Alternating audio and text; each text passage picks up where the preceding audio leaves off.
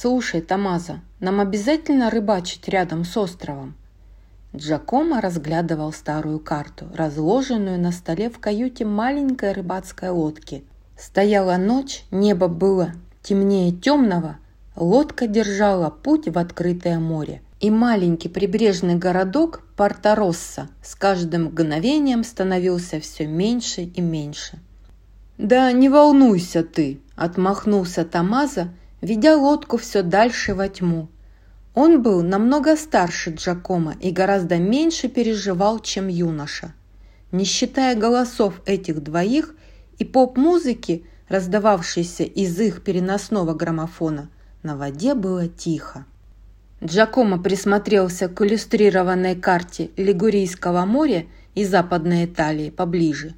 Он заметил устрашающие рисунки морских чудовищ и прочих жутких созданий. Среди них был грозный кракен с его смертоносными щупальцами и холодными жестокими глазами. Он указывал на место на карте, обозначенное как морской остров. Здесь был изображен морской змей, прорывавшийся прямо через обшивку старого корабля. За ним с камней наблюдала сирена. «Вовсе нет», – неуверенно ответил Джакомо. «Что, если древние легенды не врут?» «О, да брось, Джакомо», – усмехнулся Томмазо. «Неужели ты веришь в морских чудовищ?» Джакомо пожал плечами. «В этих водах видели слишком много странностей». Он замолчал. Томмазо нахмурился. «Обыкновенные небылицы специально болтают, чтобы мы держались подальше от рыбного места», — настаивал старик. «Но, Томмазо...» «Все в порядке, брось, Джакомо», — перебил его Томмазо. Затем старый рыбак заглушил мотор, лодка еще некоторое время дрейфовала в темной воде, пока, наконец, не остановилась. Готовый приступить к рыбалке, Томмазо снял с граммофона пластинку с современной музыкой и поставил вместо нее запись с оперой. «Вот так-то лучше», – произнес Томмазо. Старик любил слушать оперу. Головокружительные арии, замысловатые оркестровки. Он не представлял себе, какая еще музыка подходила бы для вечера на воде больше. Их лодка подплыла к бую. Он подпрыгивал на воде вместе с рыбацкой сетью, которая к нему крепилась. Но они были не единственными, кто находился сейчас рядом с буем. Незамеченное ни одним из мужчин, нечто двигалось под водой, тихо и быстро. Над поверхностью показался плавник, но всего на секунду и тут же снова скрылся под водой. Томмазо продолжал слушать любимую музыку ни сном, ни духом о том, что происходит прямо у него под носом. Из воды по другую сторону их рыбацкого суденышка на мгновение высунулась рука. Она отрезала канат, который свисал с борта лодки от буя. Схватив буй, рука скрылась в морской пучине. Пока все внимание рыбаков было приковано к сети перед ними, загадочное существо утащило еще несколько предметов с лодки – гаечный ключ, бокал, даже колоду карт. Джакомо что-то услышал и повернул голову. Он был готов поклясться, что разглядел в темноте морское чудовище, которое высунулось из воды. И оно тянулось к граммофону. «А-а-а!» – закричал Джакомо. «Что это?» «О, тысяча сардин!» – буркнул Томмазо. Затем неясный силуэт нырнул обратно под воду и угодил прямо на леску. Чем бы ни было это нечто, оно запуталось в рыболовных снастях. Заметив, что леска шевелится, рыбаки принялись ее тянуть. «Давай, давай!» – подбадривал товарища Томмазо. Лодка накренилась на бок, и морское чудище вдруг показалось из воды, сверкая глазами. Джакомо и Томмазо завопили в один голос. Леску перерезали, и рыбаки пошатнулись, сшибая граммофон с лодки в темную воду. Дрожа, Джакомо схватил гарпун и запустил его в воду. «Ты промахнулся!» – воскликнул Томмазо. «Уходим, пока оно не вернулось за нами!» «Говорил я тебе, они существуют!» – не унимался Джакомо.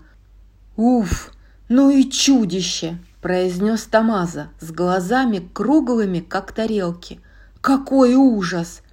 Они сидели в тишине, глядя, как граммофон медленно идет ко дну.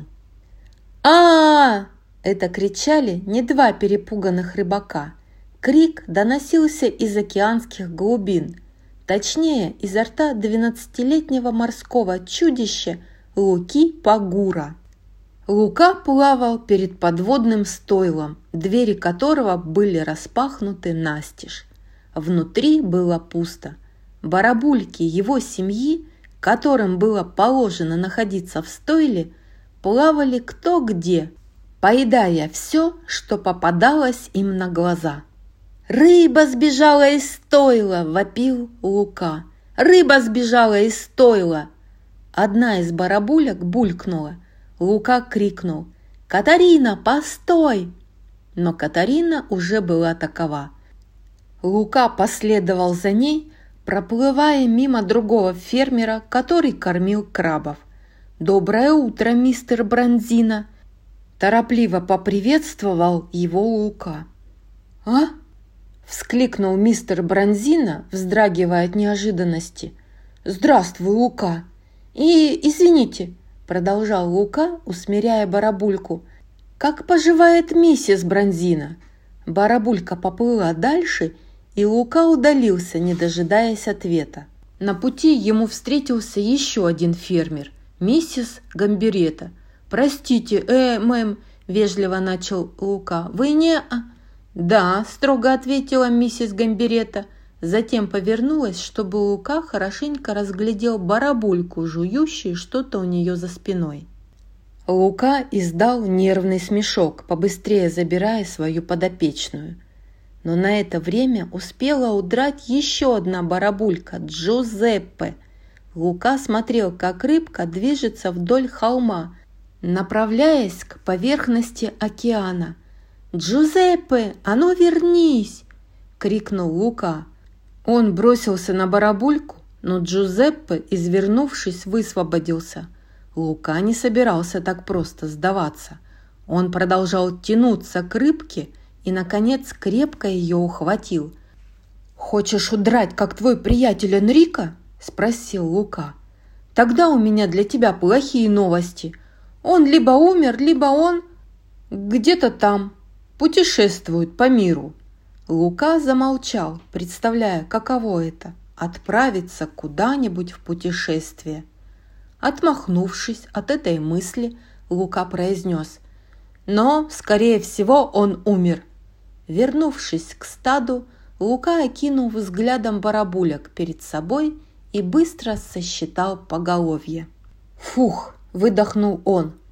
«Хорошо, все в сборе». Затем он заметил на морде одной из рыбешек легкую улыбку. «Монолиза, почему ты улыбаешься?» – спросил он. Монолиза вместо ответа уставилась на рыбешку поменьше, которая выплывала у нее изо рта.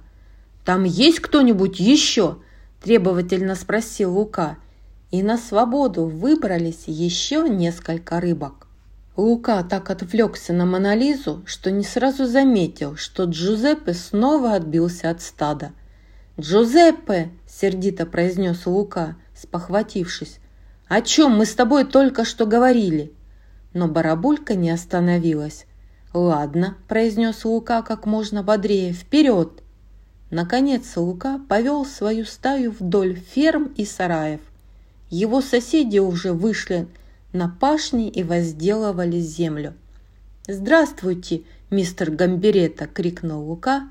Он надеялся, что миссис Гамберетто не рассказала мужу о том, как его барабулька, возможно, пыталась ее укусить. «Доброе утро!» – ответил мистер Гамберетто, улыбаясь. «Фух! Доброе утро, миссис Арагоста!» – поздоровался Лука, продолжая плыть вперед.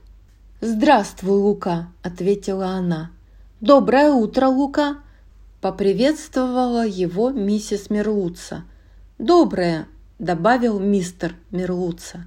Лука улыбнулся и приветливо помахал знакомым. Наконец юный пастух подплыл к загону на семейной ферме. Там он собрал свое стадо и погнал его к пастбищу.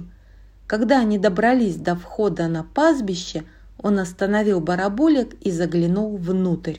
«Отлично, все чисто», – объявил он, и рыбки поплыли внутрь. «Дайте знать, если вам что-нибудь понадобится. Вопросы?» Барабульки посмотрели на морского монстрика ничего не выражающими взглядами. «Нет? Отлично!» Довольный Лука подплыл к камню и опустился на него. Выдав пузырь, он какое-то время смотрел, как тот удаляется ввысь, после чего перевел взгляд на одну из барабулек. Рыбка на что-то наткнулась. «Джузеппе, ну конечно!» – пробормотал себе под нос Лука и подплыл посмотреть, что привлекло интерес барабульки. Он не знал, что это будильник с лодки тех самых рыбаков. Для молодого монстрика часы были загадочной круглой штуковиной. Будильник зазвенел, жутко перепугав Луку, но спустя некоторое время смолк. «Ого!» – выдохнул юноша. Его взгляд скользнул к поверхности. Яркие лучи светились сверху, озаряя ферму. Переведя внимание обратно на морское дно, Лука огляделся по сторонам еще разок. Вблизи плавал прямоугольник со странными рисунками. Это была одна из игральных карт рыбаков. Лука завороженно взял ее, у него даже слегка закружилась голова.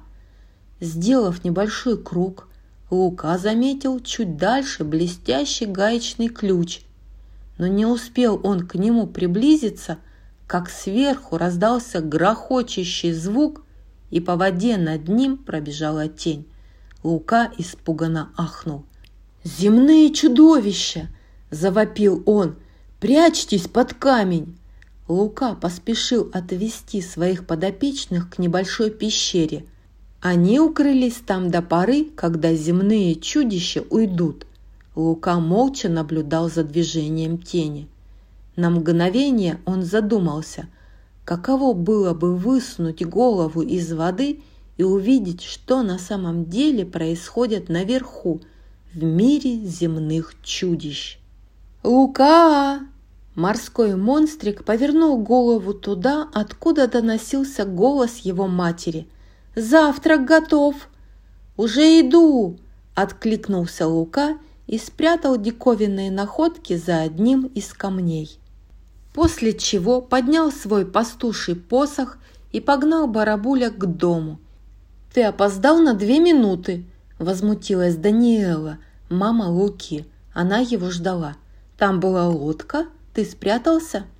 «Да, мам!» – ответил Лука таким голосом, словно он говорил это в сотый раз. «Ведь если они заметят тебя хоть краем глаза, думаешь, они приплывают сюда, чтобы завести новых друзей? А? Немного поболтать? Нет, они приходят сюда убивать. Так что я просто хочу убедиться, что ты это понимаешь», – проговорила Даниэла на одном дыхании. Они проплыли внутрь дома, а Даниэла все продолжала читать норовоучение. «Когда я была ребенком, мы неделями не видели лодок», – сказала она. «И надо сказать, у них тогда не было моторов, только потные земные чудища с веслами». Лука увидел, что за кухонным столом сидит его бабушка. Даниэла ушла за завтраком. «Привет, бабушка», – поздоровался Лука.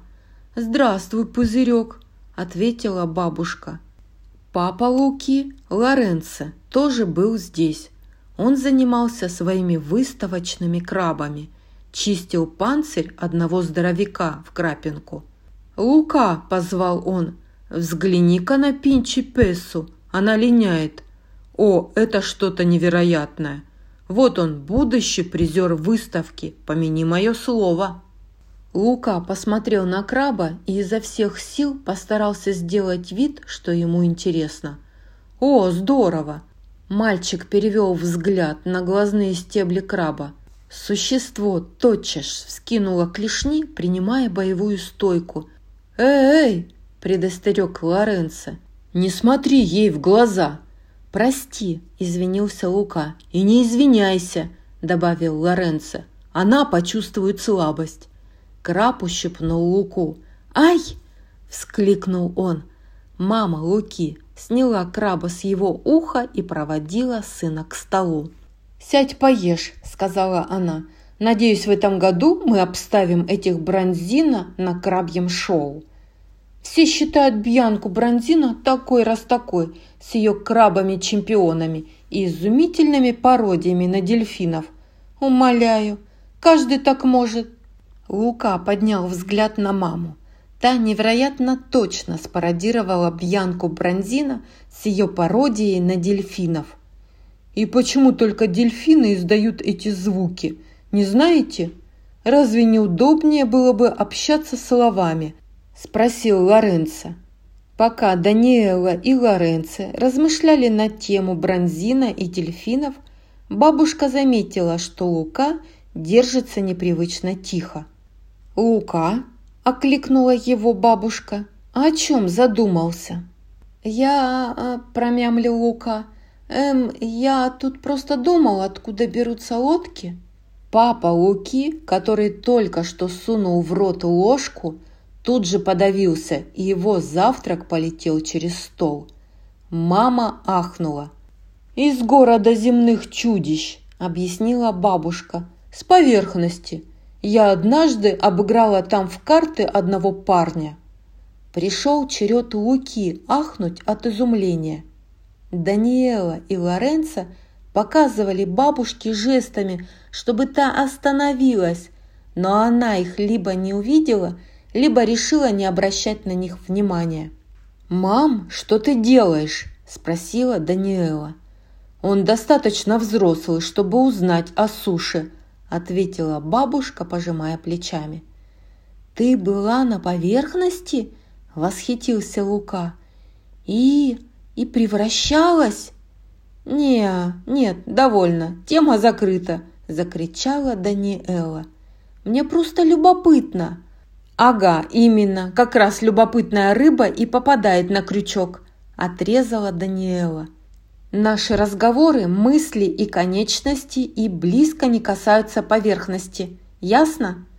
Луке не терпелось услышать и другие истории бабушки о городе земных чудищ. Но он понимал, что ему ни за что не переубедить родителей. «Да, мам». «Держи», – произнесла Даниэла, протягивая Луке перекус. «А теперь вернемся к работе». Заметив, что Лука огорчился, Даниэла добавила: «Эй, посмотри мне в глаза. Ты ведь знаешь, что я тебя люблю, да?» «Знаю, мам», – ответил Лука, и вышел из дома, размышляя о мире наверху. Лука поплыл обратно к пастбищам, держа в руке пастуший посох. Там он подобрал блестящий гаечный ключ, который приметил утром. Он держал его в обеих руках, вздыхая. Вдруг мальчик заметил поодаль еще кое-что блестящее. Подплыв поближе, он увидел стеклянный бокал. Лука поднял бокал и поднес к лицу. Он повертел предмет, смотря сквозь донышко. Через стекло все вокруг выглядело немного больше и казалось чуточку ближе. И тут он ахнул, увидев сквозь свою подзорную трубу кое-что еще. Он поплыл быстро-быстро и, наконец, приблизился к находке. Ею оказалась деревянная коробка, из верхней части которой торчал большой металлический рог. Земные чудища называют это граммофоном, но Лука этого не знал. Приближаясь к граммофону, Лука не догадывался, что за ним кое-кто наблюдает. Кое-кто, одетый в водолазный костюм и вооруженный гарпуном, водолаз. Водолаз был всего в метре от Луки, когда тот вдруг обернулся, увидел незнакомый силуэт и закричал. Лука поплыл прочь от водолаза, налетел на камень и выронил свой пастуший посох. «Бу!» – произнес водолаз, снимая шлем. Лука с изумлением увидел, что под костюмом скрывается обыкновенный морской монстр, парнишка, примерно его возраста. «Не бойся», – успокоил его морской монстрик, – «я не человек». «О!» – вымолвил Лука, неловко смеясь. «Слава Богу!» «На, подержи-ка!» – сказал парнишка, протягивая Луке гарпун. «М-м-м!» – произнес Лука, чувствуя себя неуютно от того, что ему приходится держать в руках оружие.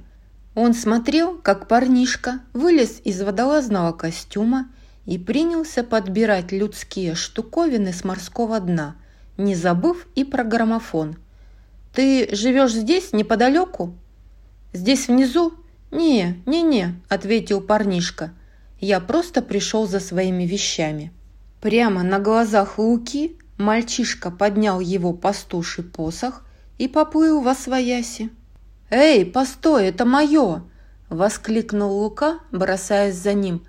«Прости, ты забыл свой гарпун и...»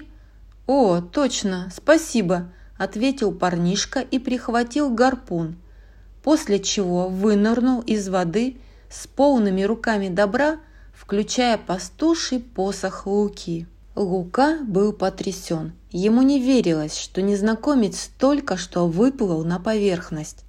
В следующее мгновение посох опустился обратно под воду и подцепил Луку.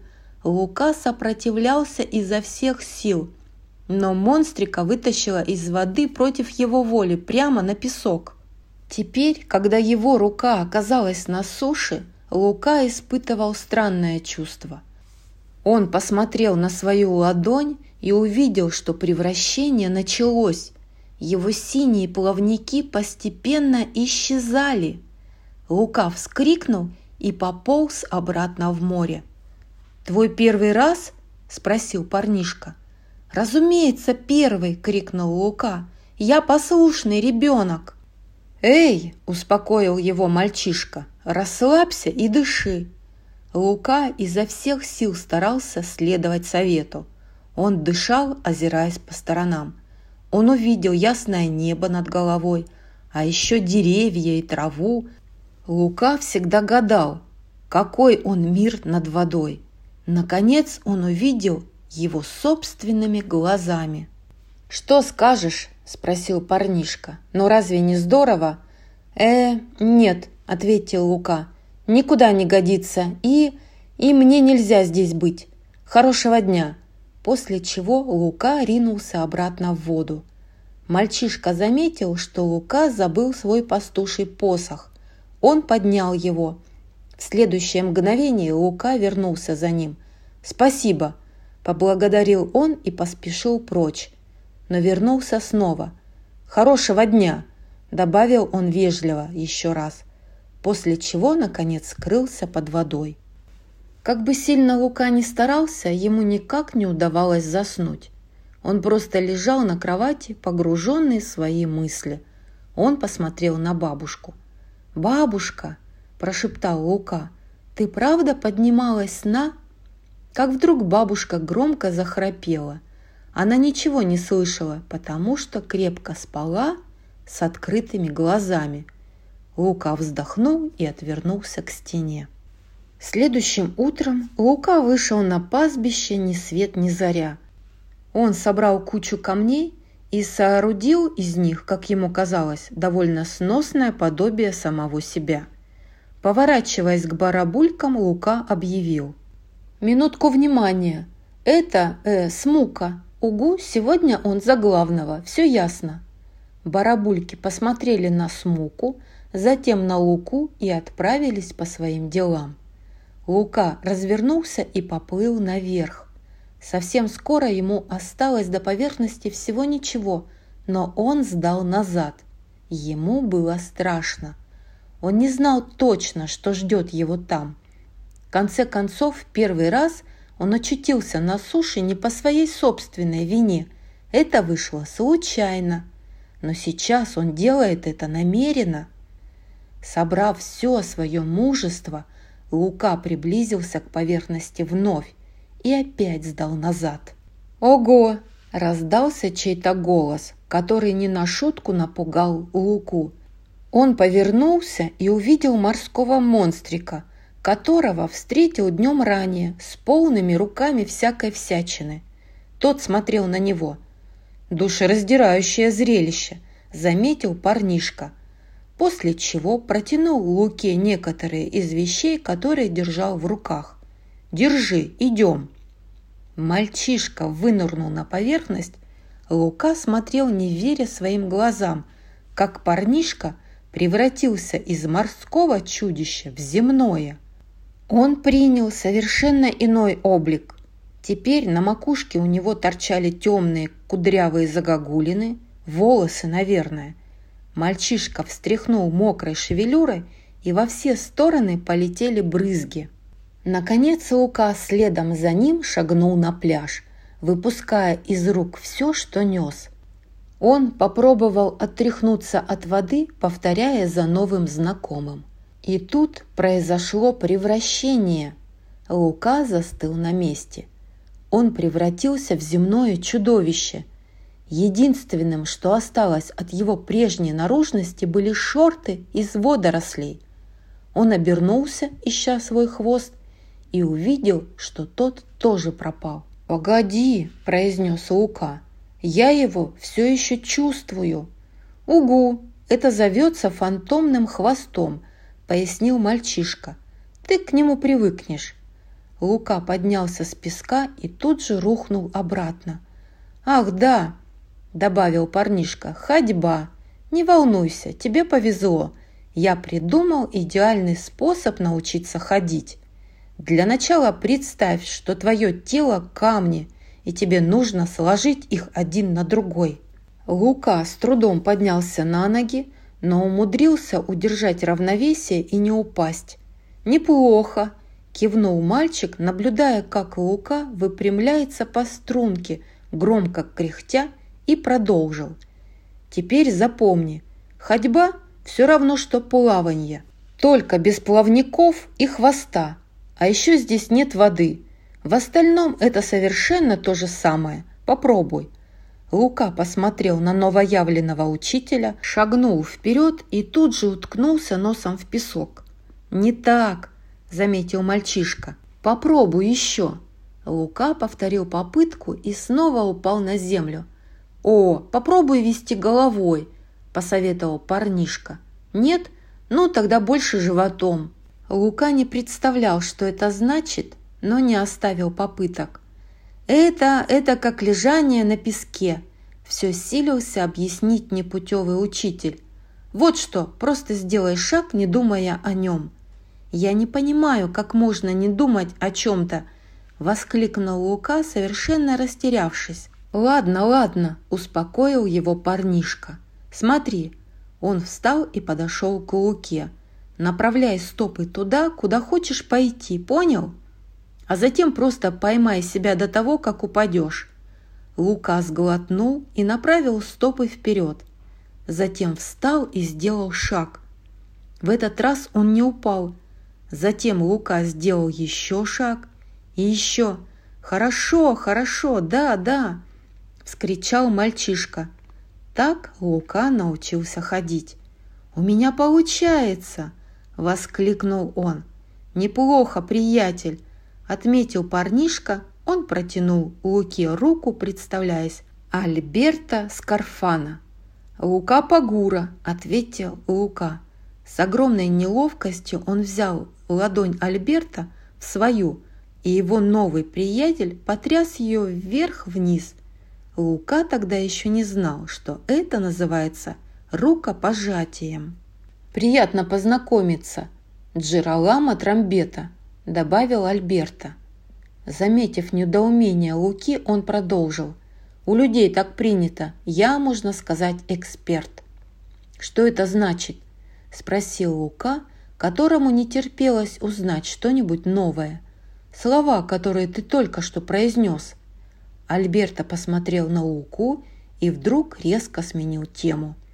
«Идем, я кое-что тебе покажу». Мальчишки зашагали вверх по склону, неся вещи Альберто. Наконец они дошли до небольшой башенки, с виду заброшенной. К ее стене была приставлена старая, видавшая виды лестница. «Раковины морские!» – воскликнул Лука. «Ты живешь там, наверху?» «Ага, вместе с папой. Его здесь почти не бывает, так что я по большей части сам себе хозяин. Это опасно?» «Еще как!» – ответил Альберто. «И это здорово! Все лучшее наверху!» Тут глаза Альберта округлились. Он приготовился расписать Луке все то, чем так хорош мир наверху. «Воздух!» – крикнул Альберто. Лука глубоко вздохнул, набирая побольше воздуха в легкие, но случайно вдохнул жука, и Альберто пришлось постучать его по спине. «Гравитация!» – продолжил мальчишка. Лука понятия не имел, что это такое, поэтому Альберто ему показал. Он вскарабкался наверх башни и прокричал: «Гравитация, также известная как…» Он прыгнул с башни на дерево и свалился вниз. «Падение!» Не прошло и пары секунд, как Альберто вскочил и показал наверх. «Небо, облака, солнце!» Лука стал поворачиваться к ослепительному желтому кругу, зависшему в синеве неба. «Эгей, не смотри на него!» – предостерег Альберто, закрывая Луке глаза. Затем хохотнул, открывая их. «Шучу, конечно, смотри!» Лука вскрикнул, ненадолго ослепленный ярким сиянием. Больше он на него не смотрел. «А еще есть вещи мира людей», – добавил Альберто, потирая ладони. Он принялся карабкаться по лестнице домой. Лука последовал за ним. Очутившись внутри, Лука не поверил тому, что увидел. В доме Альберто царил жуткий беспорядок. Земные штуковины были повсюду. Старые ржавые предметы захламляли жилище. «Как видишь, я заядлый коллекционер», – похвастался Альберто. «Так что задавай любые вопросы». Лука тотчас обратил внимание на граммофон. «А, да, это волшебная поющая машина», – пояснил Альберто. «К сожалению, она сломана». Взглянув на устройство, Лука заметил ручку. Он ее повернул, и граммофон вдруг ожил, запев красивым женским голосом. «Эге!» – удивился Альберто. «Да ты ее починил!» Они слушали музыку, и внимание Луки переключилось на большой плакат, который висел на стене. На нем была изображена здоровенная приземистая штуковина на двух колесах. «Что это?» – спросил Лука. «О, это лучшее из всех людских творений!» – ответил Альберто. «Веспа, ты просто садишься на нее, и она везет тебя куда твоей душе угодно, в любую точку этого пыльного мирка». «Веспа – это свобода», – прочитал Лука с плаката, после чего медленно обвел взглядом восхитительную коллекцию, которую Альберто собрал у себя в комнате. «Собираешься сделать такую? Кажется, у тебя есть все необходимое». Альберто оглядел окружавшие их предметы вслед за новым знакомым и выпучил глаза. Рядом лежало колесо и еще кое-какая вещица, которая могла бы к нему прикрепиться, а из кресла качалки вышло бы превосходное сиденье. «Да, у меня есть все необходимое», – пораженно произнес Альберто, только что это осознав. «И я совершенно точно собираюсь сделать такую. Хочешь помочь?» «Я?» – удивился Лука. «Ага, постой, нет, я не могу. Мне надо домой». «Сию же секунду?» – спросил Альберто. «Ага, если родители узнают, что я поднимался сюда…» Лука задумался. «Ой-е, плохи будут мои дела. Так что спасибо, но пока». Он с грустью посмотрел на плакат Веспы. «Прощай». Затем посмотрел на плакат еще раз. Час спустя. «Ладно, но мне теперь действительно пора», – заметил Лука. Им удалось смастерить каркас мотороллера «Веспа» всего за час. «Хорошо», – ответил Альберто. Еще сорок пять минут спустя. «Серьезно, мне срочно пора домой», – произнес Лука, глядя на «Веспу», которой они подобрали колеса. «Прямо сейчас». «Угу», – ответил Альберто. И еще два часа спустя. «Она даже лучше, чем на картинке!» – воскликнул Лука. Он смотрел на их стопроцентно самодельную «Веспу», пребывая в полнейшем восторге. «Ага, точно!» – согласился Альберто. Наконец Лука произнес: «Ой, мне нужно бежать!» и рванул к лестнице. «До завтра!» – крикнул ему вслед Альберто. Лука помахал на прощание и был таков. «Лука, где ты был?» – окликнула его мама. Лука вбежал в дом и поспешил к обеденному столу. «Не говори на поверхности», – сказал он себе, – «только не говори на поверхности». «На поверхности!» – ляпнул Лука и тут же закрыл рот ладонью. «Что ты только что сказал?» – спросила Даниэла. Она посмотрела на сына, прищуриваясь. «Что с твоей ногой?» Вдруг вскричал папа. Лука опустил взгляд на ногу и увидел, что она по какой-то причине все еще выглядит как человеческая. «А-а-а!» – завопил он. Да, у Луки были бы крупные неприятности. Не будь все это просто игрой его воображения. В действительности же он стоял в дверях дома, а его мама ждала, когда он ответит на ее вопрос. «Лука», – повторила Даниэла, – «э, я...» «Так ты скажешь нам, где ты был?» – поторопила его она. Лука смог только пробормотать. «Я... эм...» «Это я виновата», – пришла ему на выручку бабушка. «Я отправила его за морскими огурцами». Лука посмотрел на бабушку с облегчением.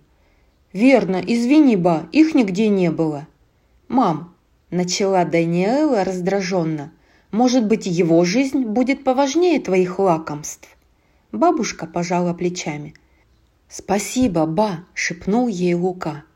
Ужин наступил и прошел без дополнительных расспросов, а сразу после Лука отправился спать. И опять он не смог заснуть.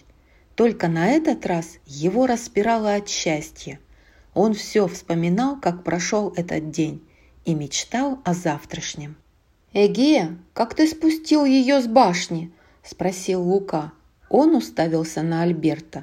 Тот стоял на вершине холма, держась за руль их самодельной «Веспы». «Да просто скатился на ней!» – махнул Альберто. Лука вытаращил на него глаза. «Ладно, ладно!» – признался Альберто. «Я столкнул ее вниз через заднее окно. Пришлось повозиться, чтобы собрать ее снова. Но теперь все путем. Готов прокатиться?» Альберто указал на невероятно крутой спуск, у подножья которого стоял небольшой деревянный трамплин. Такая идея была Луке не по душе. «О, хм, спасибо, но нет, благодарю», – сказал он. «В смысле, я пока не готов умирать». «Ладно, я поведу», – сказал Альберто. «Ты подержишь трамплин». «Э-э?» Не успел Лука опомниться, как оказался у подножья холма под трамплином, который ему предстояло держать. «Может, лучше завтра попробуем?» – попытался отвертеться мальчик. Но Альберто не слушал. Он запрыгнул на «Веспу» и прокричал: «Что бы ты ни делал, не двигайся!» «Я не гожусь для этого!» – вопил Лука. «Я больше по части идеи, я не...» «Веди меня, гравитация!» – прогорланил Альберто, отталкиваясь ногой от земли и устремляясь навстречу судьбе. Но «Веспа», скатываясь вниз, наехала на камень. Мотороллер сменил направление, и Лука сдвинул трамплин. И тут «Веспа» распалась на две части. Альберто теперь ехал на первой половине, словно на одноколесном велосипеде. Он силился вести его прямо и пытался затормозить голыми ногами. «Обычное дело!» – крикнул Альберто. «Не отвлекайся!» Мотороллер катился вниз, продолжая терять детали. Они пролетали рядом с Лукой, который успел юркнуть под трамплин, чтобы его не зашибло. Он выглянул из-под трамплина и увидел, как Альберто слетел с колеса и теперь кубарем летит прямо на него. «Не двигайся, не двигайся, не двигайся!» – велел Альберто, и Лука юркнул обратно под трамплин. Альберто скатился с трамплина в море и полетел прямо на скалы. «Он мертв», – произнес Лука в пустоту. «Я его убил». Но Альберто был живее всех живых. Он выбросил сжатые кулаки в воздух и воскликнул: «Юху!»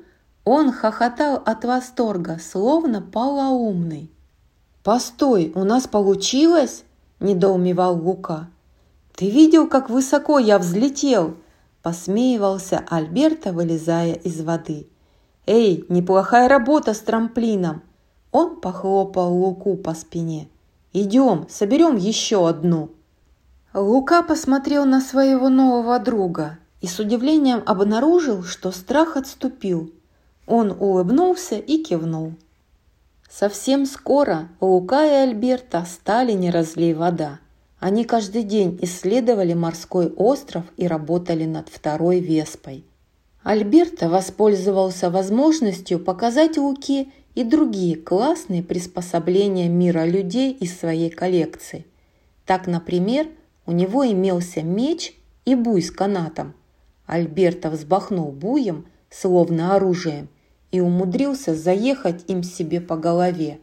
В другой раз Альберто вручил Луке одежду из своей земной коллекции на смену его шортам из водорослей.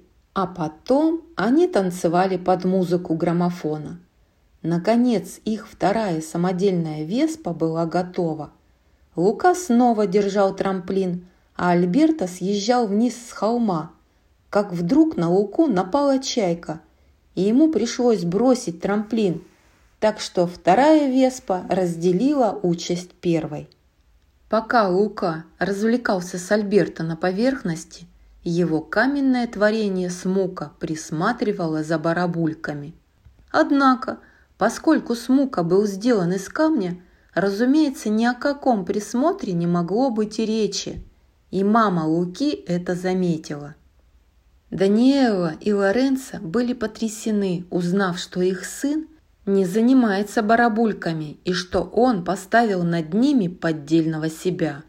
Они обошли все пастбища, на которых он обычно бывал, и вот тогда они обнаружили его тайник с вещами, вещами из мира людей. Несколько дней спустя Даниэла и Лоренцо наблюдали за Лукой на пастбищах. Они видели, как он сложил камни в кучу, чтобы смастерить новую фигуру лже-пастуха. Они не верили своим глазам. Куда это он плавает втайне от них?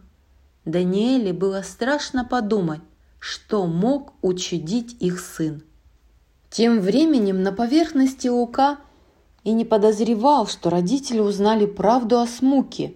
Ему было так весело с Альберто. Альберто бросился со всех ног вперед и с разбегу спрыгнул с края обрыва. Он пролетел по воздуху и с громким плеском приземлился в воду внизу. Лука собирался повторить за ним, но остановился и сдал назад. Он глубоко вздохнул, намереваясь разбежаться перед прыжком точь-в-точь, как его друг. Он добежал до края, но в последнюю секунду резко затормозил. Или попытался затормозить. Вместо этого он споткнулся, полетел вниз и плюхнулся в воду на живот с громким всплеском. Вдоволь наплававшись, Лука и Альберто смотрели на открытую воду. Они увидели, как какой-то рыбак закричал на проплывавший мимо катер. Катер поднял большую волну, мутя воду и тревожа рыбу. «Да что это с тобой, болван?» – взвился рыбак. Альберто понравилось, как звучит эта фраза, поэтому он решил потренироваться в ее произношении. «Да что это с тобой, болван?»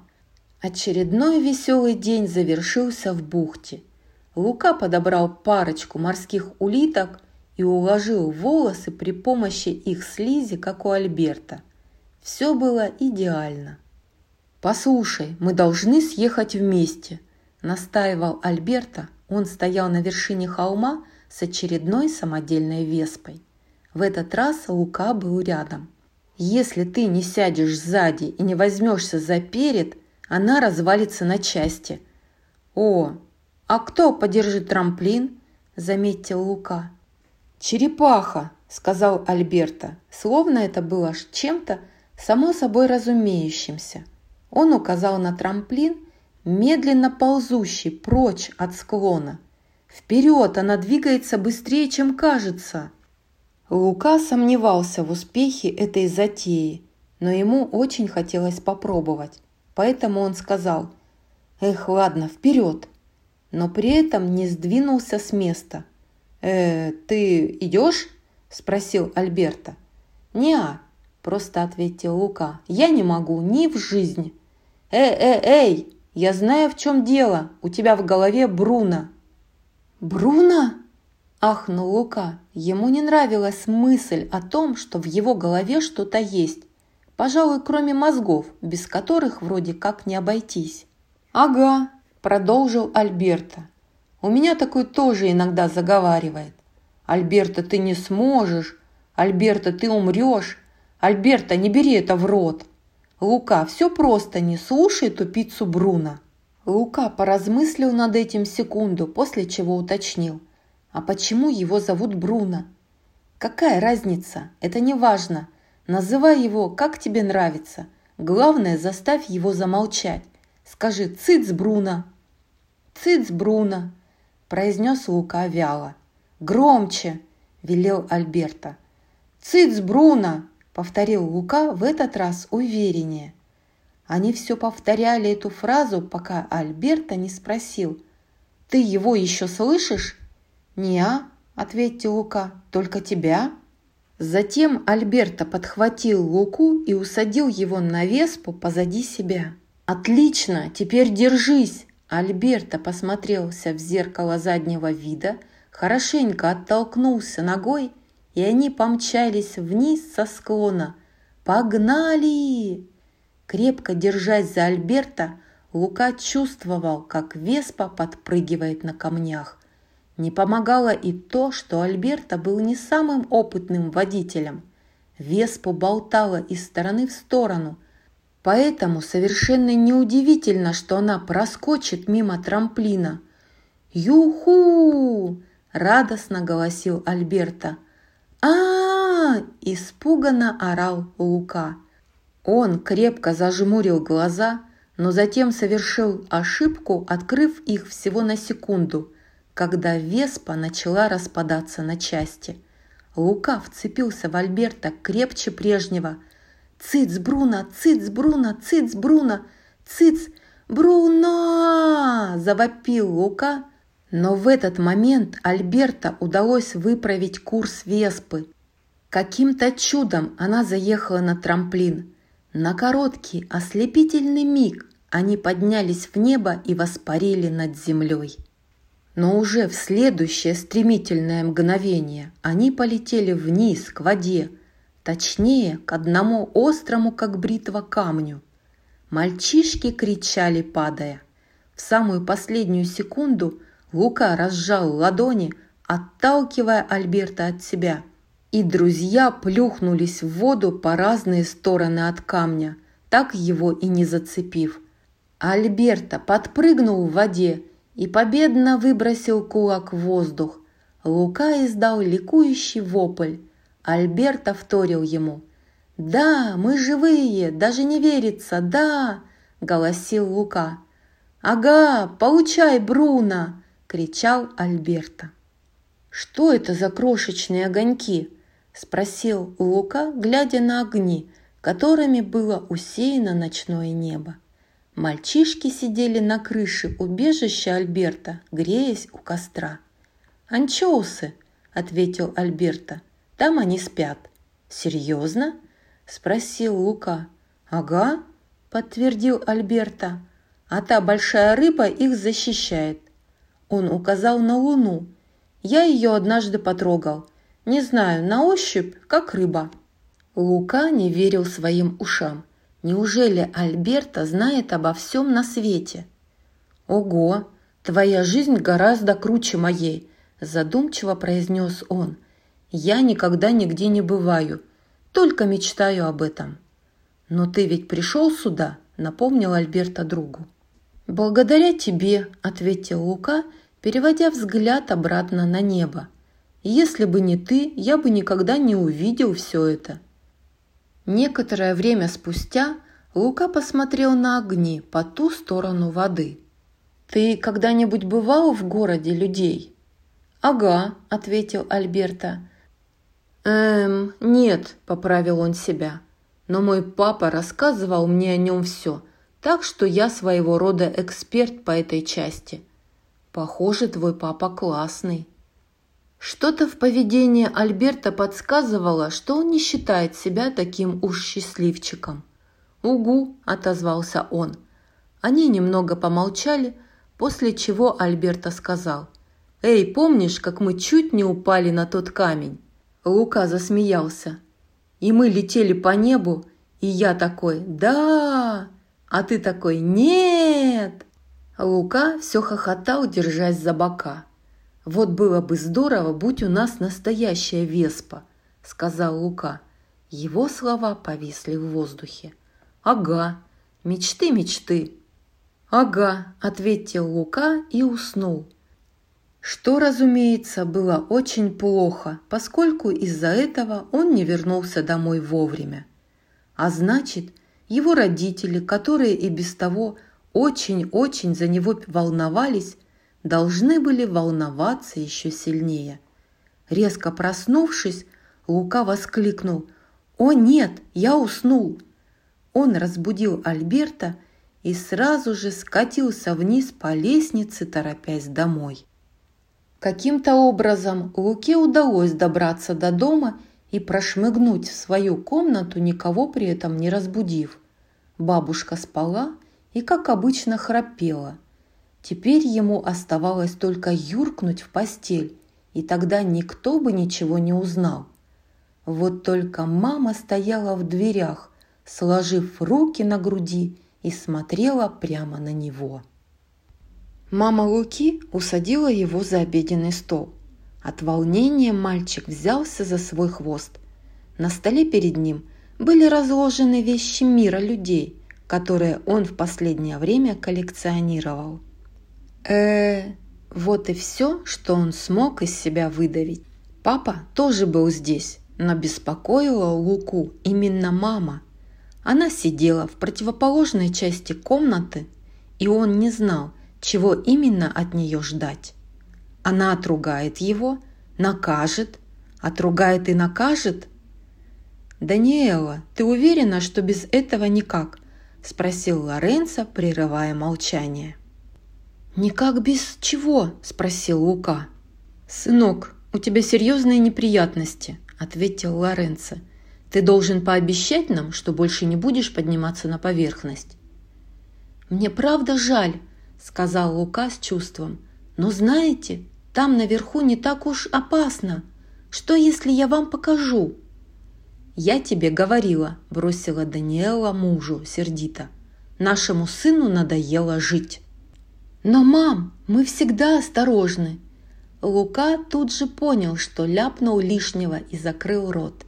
«Мы?» – переспросили Даниэла и Лоренцо в один голос. «Я и мой друг Альберто», – пояснил Лука. «Но вы не волнуйтесь, он из наших».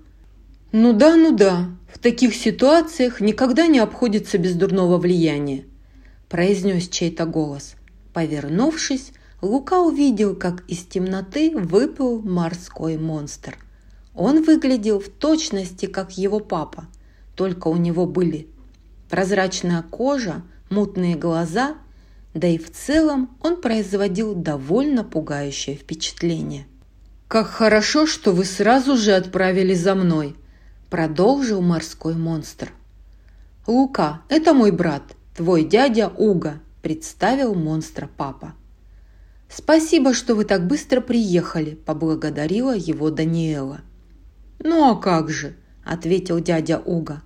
«Здравствуй, Лука. Приятно?»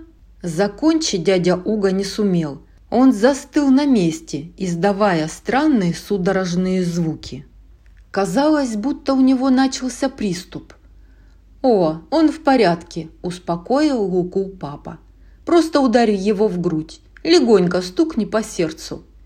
Лука был напуган, но все-таки сделал, как было велено. Он осторожно ударил дядю в грудь. В следующее мгновение Уга судорожно вздохнул, его сердце забилось снова. «Спасибо», – откашлялся дядя Уга. «Здесь наверху слишком много кислорода. То ли дело на глубине, вот увидишь». «Что?» – переспросил Лука. Ему не нравилось, куда шел их разговор. «Конечно, солнечный свет туда не проникает, но смотреть там все равно не на что. Да и делать там нечего. На дне ты один на один со своими мыслями и китовыми тушами, которые ешь. Они заплывают тебе в рот по кусочку. Хочешь, не хочешь, ведь ты их не видишь». Судя по всему, дядя Уга расписывал Луке жизнь на глубине не просто так. «Вперед, не будем терять время!» «Мам, о чем это он?» «Ты останешься с дядей Уга до конца сезона», – объяснила Даниэла. «Нет!» – в ужасе воскликнул Лука. «Я не могу». «Тогда на два сезона. Или желаешь на все три?» «Зачем вы так со мной?» – спросил Лука. «Мир – очень опасное место, Лука», – ответила Даниэла. «И поскольку ты не оставил мне выбора, я вынуждена отправить тебя на дно океана». «Ты не знаешь, какой мир там, наверху», – сказал Лука, повышая голос. «Я знаю тебя, и я знаю, что для тебя лучше», – отрезала мама. «Это не обсуждается». Лука бросил на маму сердитый взгляд. «Эй, посмотри мне в глаза», – сказала она. «Ты ведь знаешь, что я тебя люблю, да?»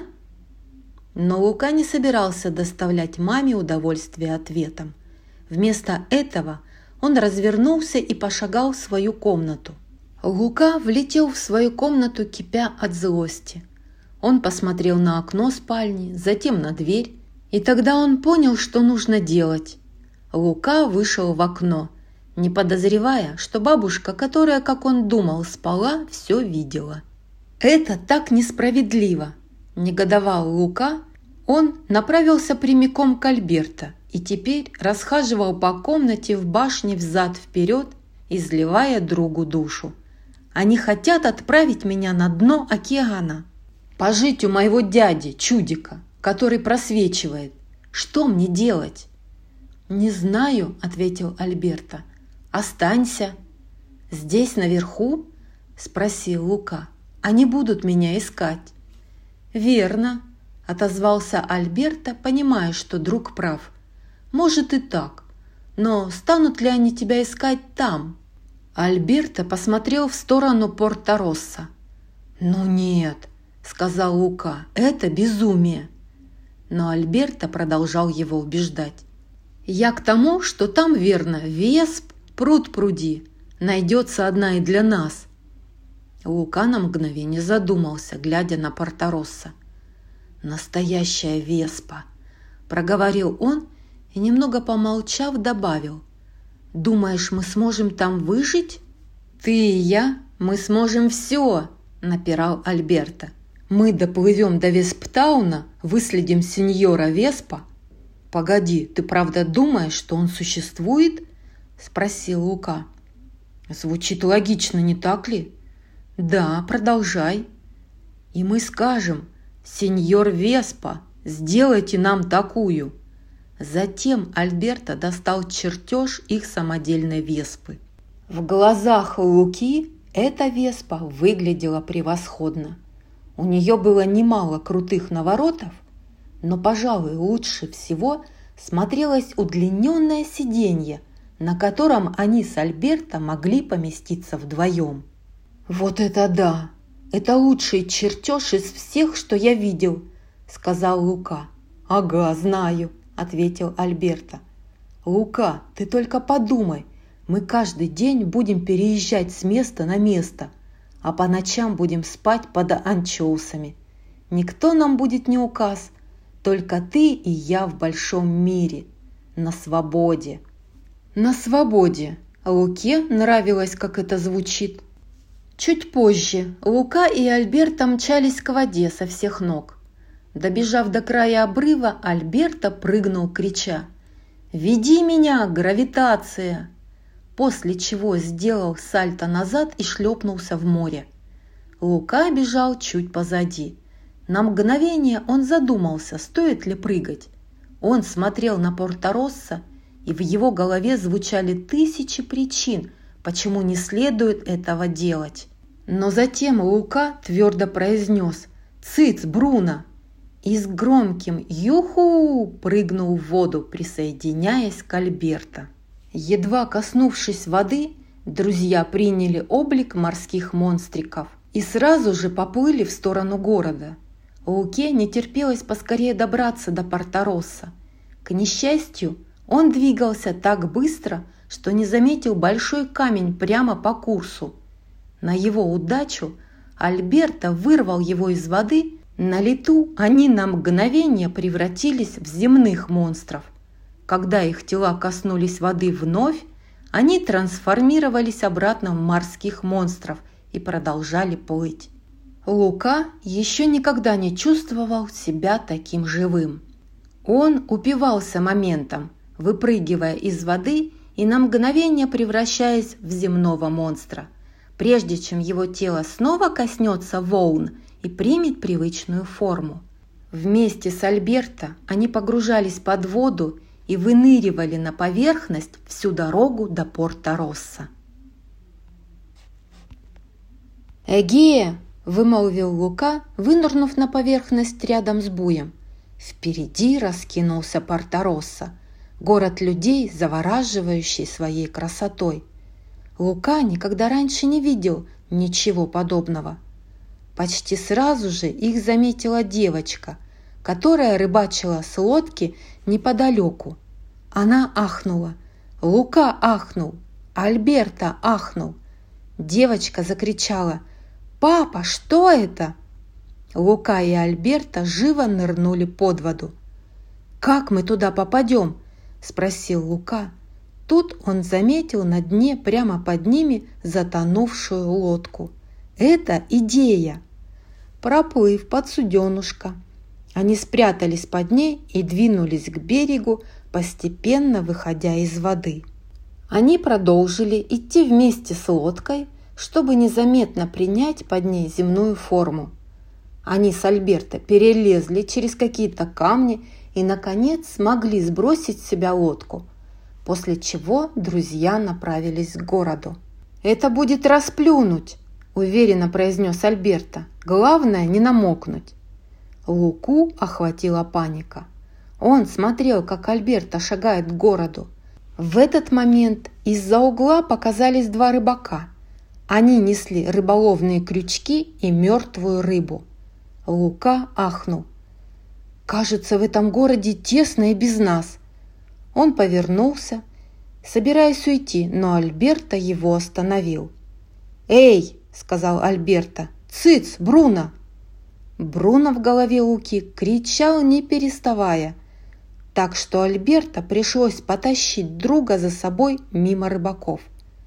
Альберто посмотрел на мужчин и, стараясь быть дружелюбным, вспомнил фразу, которую слышал ранее. «Да что с тобой, болван!» – выдал он. Рыбаки уставились на Альберто изумленно, но точно не так, как на морское чудище. «Ха, сработало!» – с удивлением заметил Лука. «Видишь, – сказал Альберто, – просто повторяй за мной».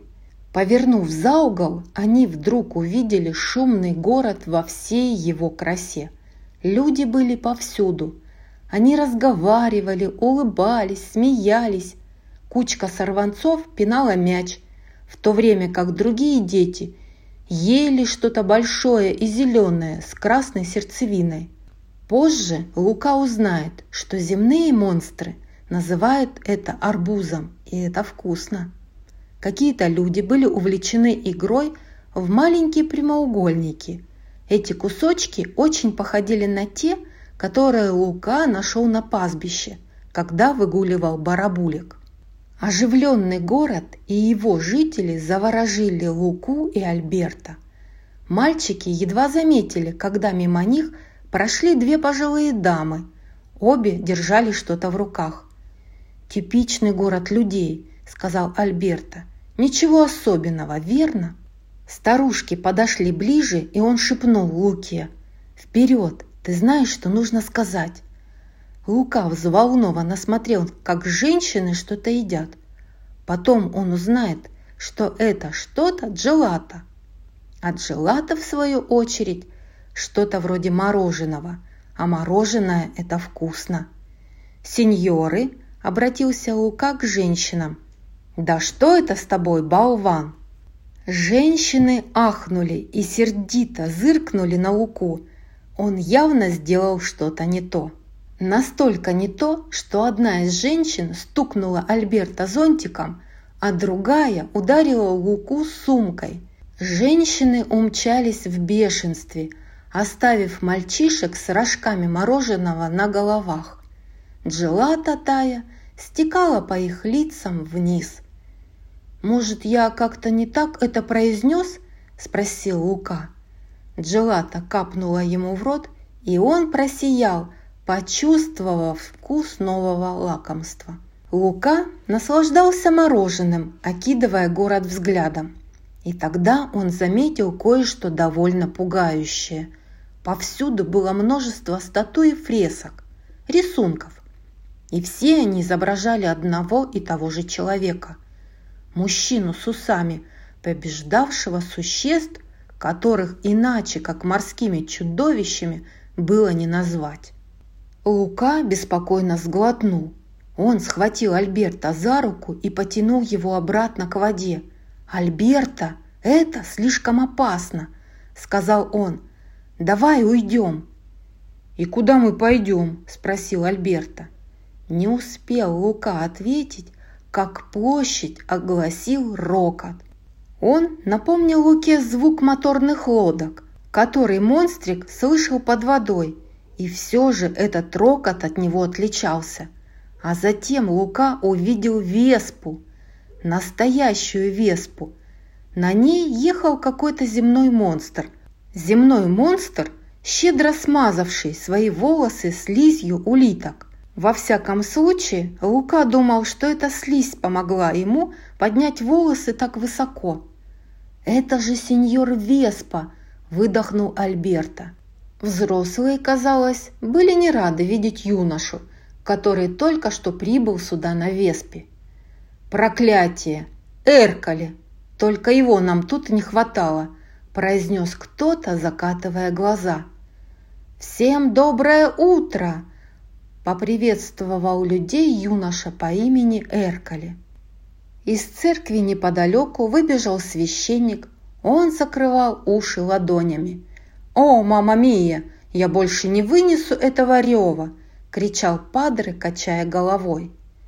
«Здравствуйте, здравствуйте!» – воскликнул Эркали, явно наслаждаясь вниманием. «Бип, бип, поприветствуйте гордость Порторосса!» Эркали прошел мимо двух пожилых дам, которых Лука только что оскорбил. «Здравствуйте, красавицы!» – сказал он им. «Вы меня вгоняете в краску!» «Какая мерзость!» – воскликнула одна из женщин раздраженно. «Фу!» – добавила вторая. Стайка детишек робко подбадривала Эркали, пока тот делал по площади круг. Казалось, они его побаивались. Эркали рисовался. Он показал парочку трюков, в том числе проехал на веспе без рук. Это невероятно впечатлило Луку. У него в голове не укладывалось, как такое вообще возможно. Двое детей примерно возраста Эркали подошли к нему, неся длинный бутерброд.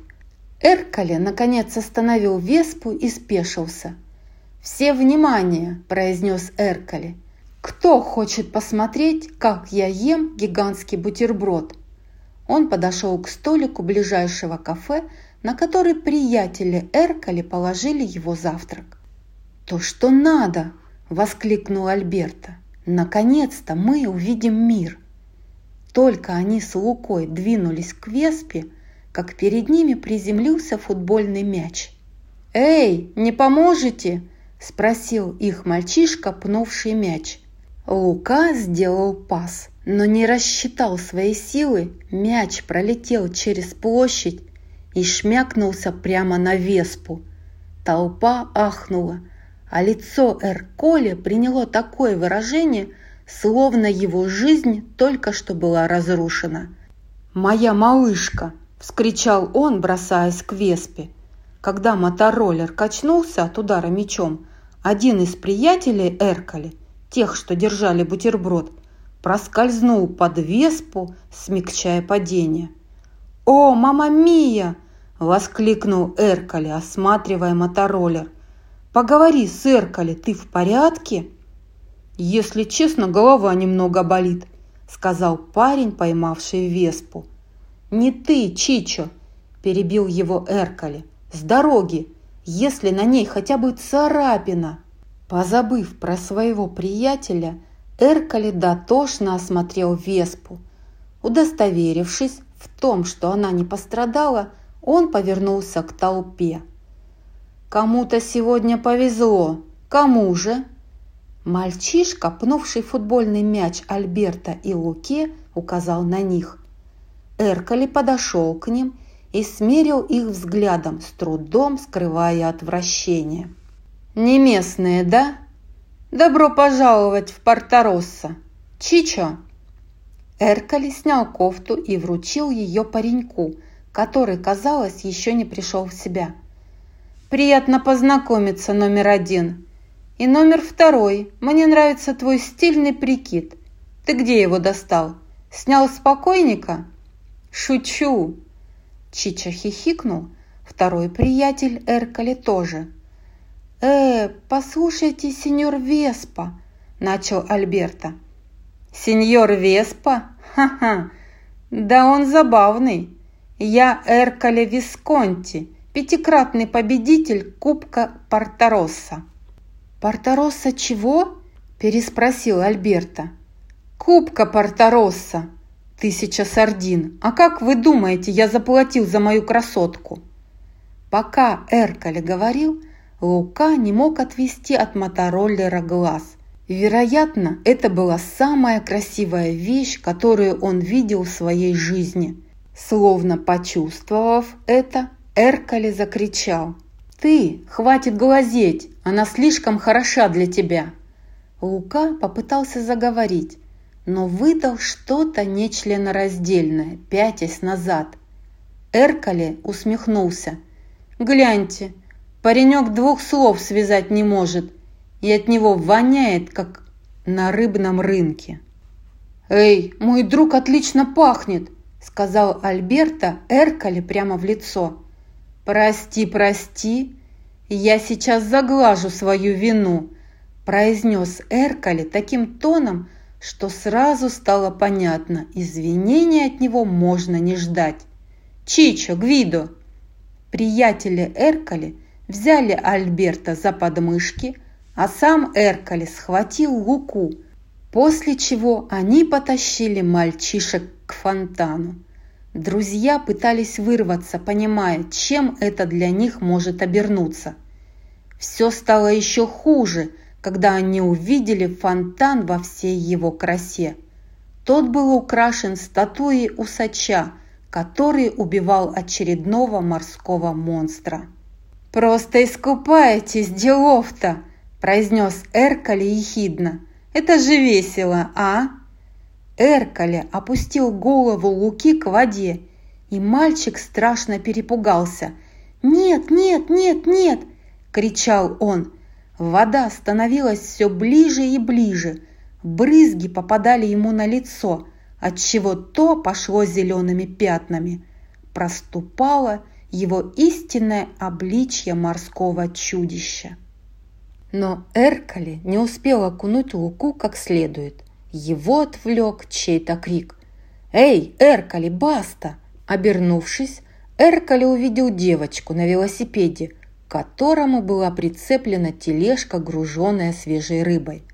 Она направила велосипед прямо на него, и Эркали отпрыгнул в сторону, отпуская Луку. Лука наспех вытер лицо и спрятался за тележкой. «О, смотрите, кто приехал!» – произнес Эркали ехидно. «Это же Толшнуля! Ого! Так вот, как ты готовишься к гонке!» Он указал на велосипед с рыбной тележкой. «Именно! Твоей тирании конец!» – заявила девочка, которую звали точно не Толшнулей. «Хочешь сказать, как в прошлом году?» – поддел ее Эркали.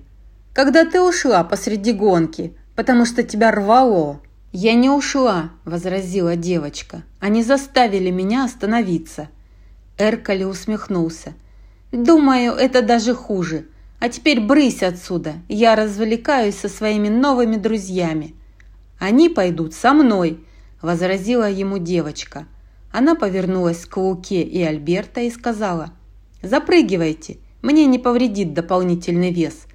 После чего посмотрела на Эркали, высунула язык и выдала грандиозный пренебрежительный фык. Мальчишки запрыгнули в тележку с рыбой, и девочка принялась крутить педали. «С катертью дорожка! Откройте клуб! Для неудачников!» – крикнул Эркали ей вслед. «Ха, шучу!» Тем временем взрослые не обращали на Эркали никакого внимания. Происходило что-то еще. «Его опять видели маджоры», – сказал рыбак по имени Джакомо. «На этот раз в гавани». «Знаю», – ответил маджоры, поднимая плакат. «Мы объявили награду. Кого-то ждет неплохой приз». Эркали выхватил плакат у него из рук. «Я, я получаю призы. Чичо, неси гарпун своего старика. Откроем охоту на морское чудище». Лука и Альберто обменялись взволнованными взглядами.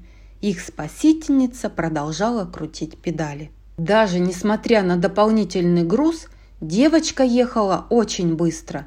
Она повернула за угол и громко простонала. «Кретин!» – воскликнула она. «Думает, может вести себя гадко, раз то и дело выигрывает гонку. Да его вообще не должны на нее пускать.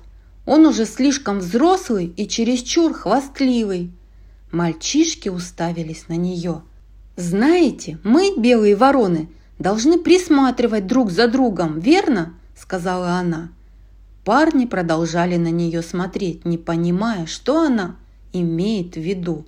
«Разве вороны бывают белыми?» – спросил Альберто с искренним любопытством. «Белые вороны?» – принялась объяснять девочка. «Это, ну знаете, дети, которые не такие, как все, странно одетые», – она кивнула на ребят. «Или чуть более потные, чем прочие». Девочка подняла руку, демонстрируя мокрую подмышку. Она перестала крутить педали, и мальчишки спрыгнули вниз. Лука стоял позади Альберто, не зная, что делать дальше. «Я перегнула палку. Перегнула?» Девочка, похоже, немного нервничала. «Так вы здесь ради гонки?» Лука и Альберто понятия не имели, о чем она говорит. «Кубка Порторосса», – уточнила она. Но они продолжали молчать. «Что ж, приятно было поболтать», – сказала она. «Мне нужно развести рыбу. Ни минуту без тренировки, сами понимаете». Только она направилась дальше по своим делам, как Лука кое-что понял. Он вцепился в Альберто. «Мы должны расспросить ее про Кубок Порторосса». Громкий страшный земной монстр сказал, что так он заполучил свою веспу. Альберто все понял. «Э-эм, Толшнуля!» – осторожно начал Альберто. Девочка, которую звали точно не Толшнулей, резко отвернулась от своей тележки и пригвоздила Альберто взглядом к месту, на котором тот стоял. «Джулия! Меня зовут Джулия!» – поправила она его. После чего отвернулась и направилась по следующему адресу доставки. «Э, когда ты гоняешь в кубке, начал Альберто, боясь огорчить Джулию еще сильнее. «Что тебе за это дают?» Джулия запустила руку в карман и достала горсть блестящих монет. «Сольдо», — сказала она, — «призовые». «О», — произнес Альберто, которого такой ответ не впечатлил. Джулия двинулась дальше, а Альберто и Лука последовали за ней. Друзья принялись спорить друг с другом. «Давай, продолжай», — сказал Лука. «Что? Зачем?» «Спроси ее про призовые». «Да какой от них толк?» «Может, они превращаются в веспу». «Как это превращаются в веспу?» «Просто спроси ее». «Ладно, ладно, спрошу». «Привет еще раз», — сказал Альберто, подходя к Джулии. «Привет. А мы можем обменять эти деньги на что-то еще?» — спросил он. «Например, на что-то вроде...» Они завернули за угол и пошли мимо гаража. Перед ним был припаркован яркий, сияющий новенький мотороллер «Веспа». «Этого!» – воскликнул Лука, указывая на скутер. «Пф, нет!» – ответила Джулия. «Но можете обменять их на это!» Джулия указала на очень ржавую, очень старую «Веспу», которая стояла прямо напротив той сияющей новенькой. Тем не менее, в глазах Луки она выглядела как самая замечательная вещь в мире. Он ахнул, представляя себя и Альберто стоящими под водопадом золотых монет, а уже в следующую секунду берущимися за руль своей собственной «Веспы», за которую они заплатили этими самыми монетами. «Она такая красивая!» – проговорил Лука тихо. «Да», – согласился Альберто. «Она нам подходит». Джулия запрыгнула обратно на свой велик и принялась крутить педали. Мальчишки шли рядом. «Супер! Выходит, нам всего-то нужно выиграть гонку?» – заключил Альберто. Услышав это, Джулия резко затормозила. «Вам придется обойти Эркали», – заметила она. «Хорошо, тогда мы его обойдем». Джулия спрыгнула с велосипеда и приблизилась к мальчишкам, пристально глядя на Луку. «Ха, серьезно?» – начала она. «Твой приятель думает, что обойдет Эркали? Для начала встань в очередь. Каждое лето этот гад делает мою жизнь невыносимой. Поэтому, если его кто и победит, так это я». Альберто понял, что начал разговор не с тех слов, но не успел он извиниться, как Джулия продолжила. «Во-вторых, это не какая-нибудь там старая гонка.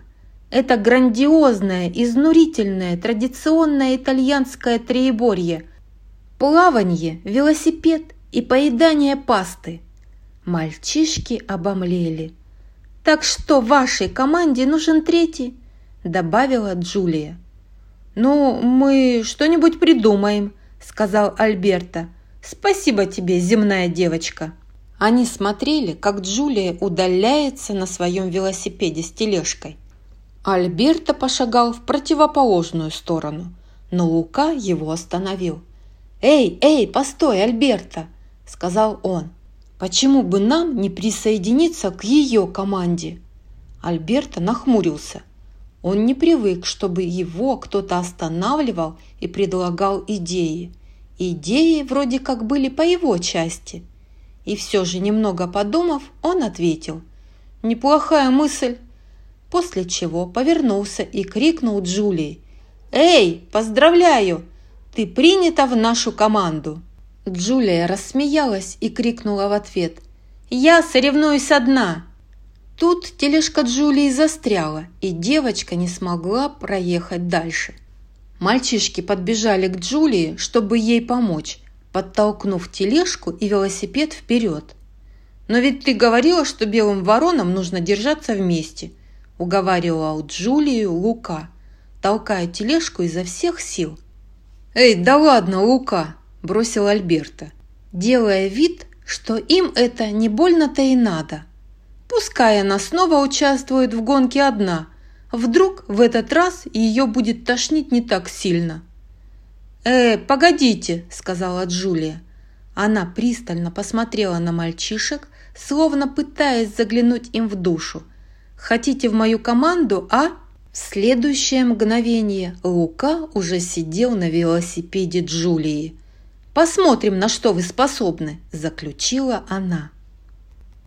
Лука сидел на велосипеде Джулии, от которого та отцепила тележку.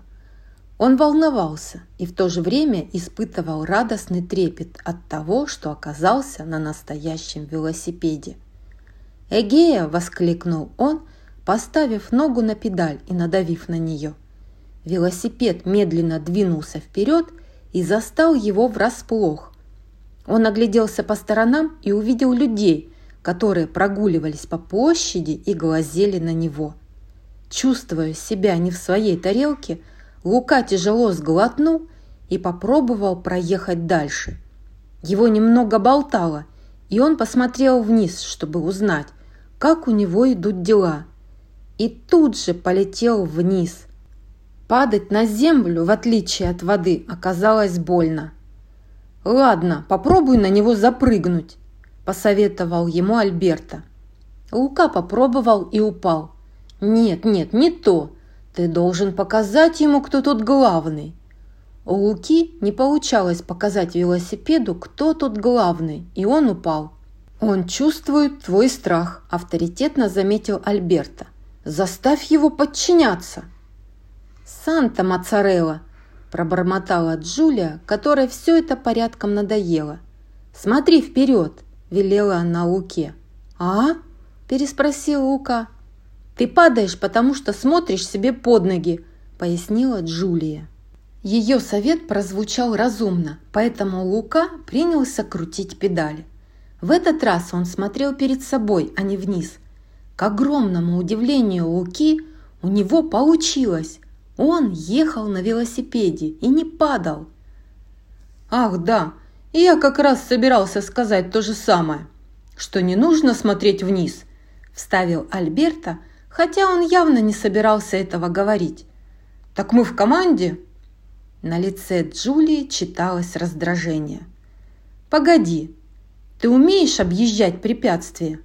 Что, если тебе на пути встретится старушка?» – спросила Джулия, тут же беря на себя роль этой самой старушки и бросаясь Луке под колеса. Он едва успел ее объехать.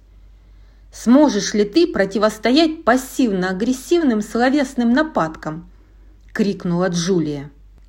«Отличный велик номер один и номер два. Я пошутил, ваш велик отстой. Ха-ха-ха!» Лука весь съежился, но не переставал крутить педали. «И, наконец», – подытожила Джулия, роняя попавшиеся ей на глаза доски, настоявшие рядом бочки, чтобы создать полосу препятствий, «справишься ли ты с управлением на суперсложной трассе?»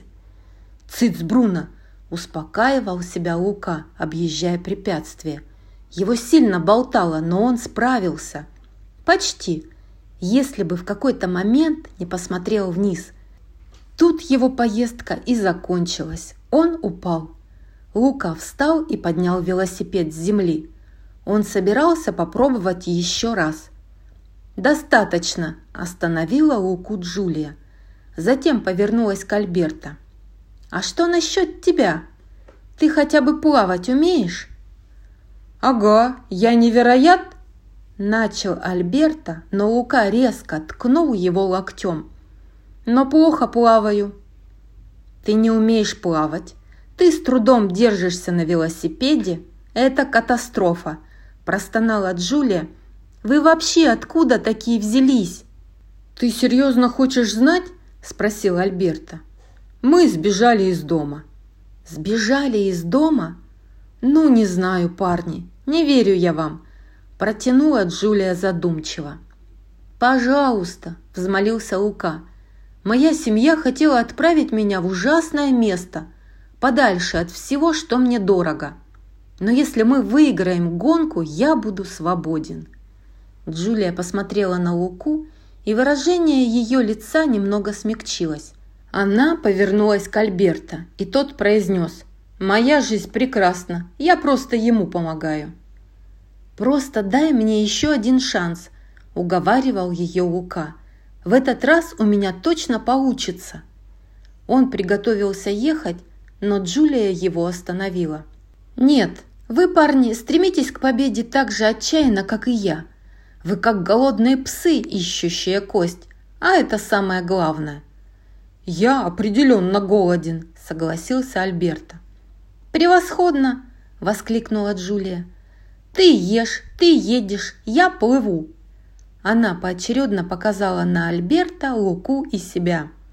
Лука не мог в это поверить. Неужели у них все получится?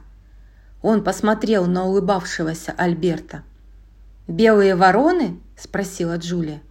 «Белые вороны!» – радостно воскликнули Лука и Альберто. «Осталось раздобыть деньги на участие», – сказала Джулия. «У моего папы». Джулия провела мальчишек по городу до самого дома. Прежде они не бывали в жилищах земных монстров, так что это их одновременно приятно будоражило и жутко пугало. Когда они вошли внутрь, Лука увидел однорукого мужчину с множеством татуировок на теле. Мужчина готовил ужин на кухне. Он громко пел. «Так, положитесь на меня», – сказала Джулия. «Ведите себя непринужденно, он не выносит страха». «Как и я», – подумал Лука. «Привет, папа», – поздоровалась Джулия. «Я привела друзей на ужин. Еды хватит на четверых?» Огромный однорукий мужчина повернулся, держа здоровенный нож. «Хм», – промычал мужчина. Луке показалось, что он сейчас упадет в обморок. «Эге!» – крякнул Альберто. Мужчина смерил мальчишек суровым взглядом, затем, не говоря ни слова, кивнул, отвернулся и продолжал готовить.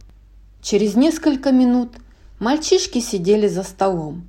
Лука был до смерти перепуган. Альберто окинул тесное помещение взглядом и заметил висевшие на стене гарпуны. «Как думаешь, кого он этим убивает?» – шепнул он Луке. Огромного мужчину в татуировках звали Массимо. Он одним ударом отрубил рыбе голову своим ножом. Слова Альберто не миновали его ушей. «Все, что плавает», – ответил он.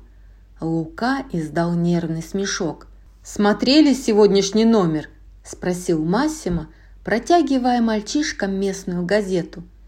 Заголовок гласил: «Монстра видят по всему острову».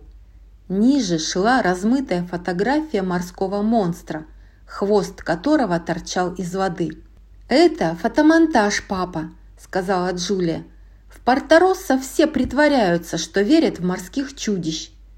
«А я не притворяюсь», – сказал Массимо. Он вырвал фотографию из газеты и прибил ее к стене ножом, после чего вернулся к готовке. Джулия ему помогала.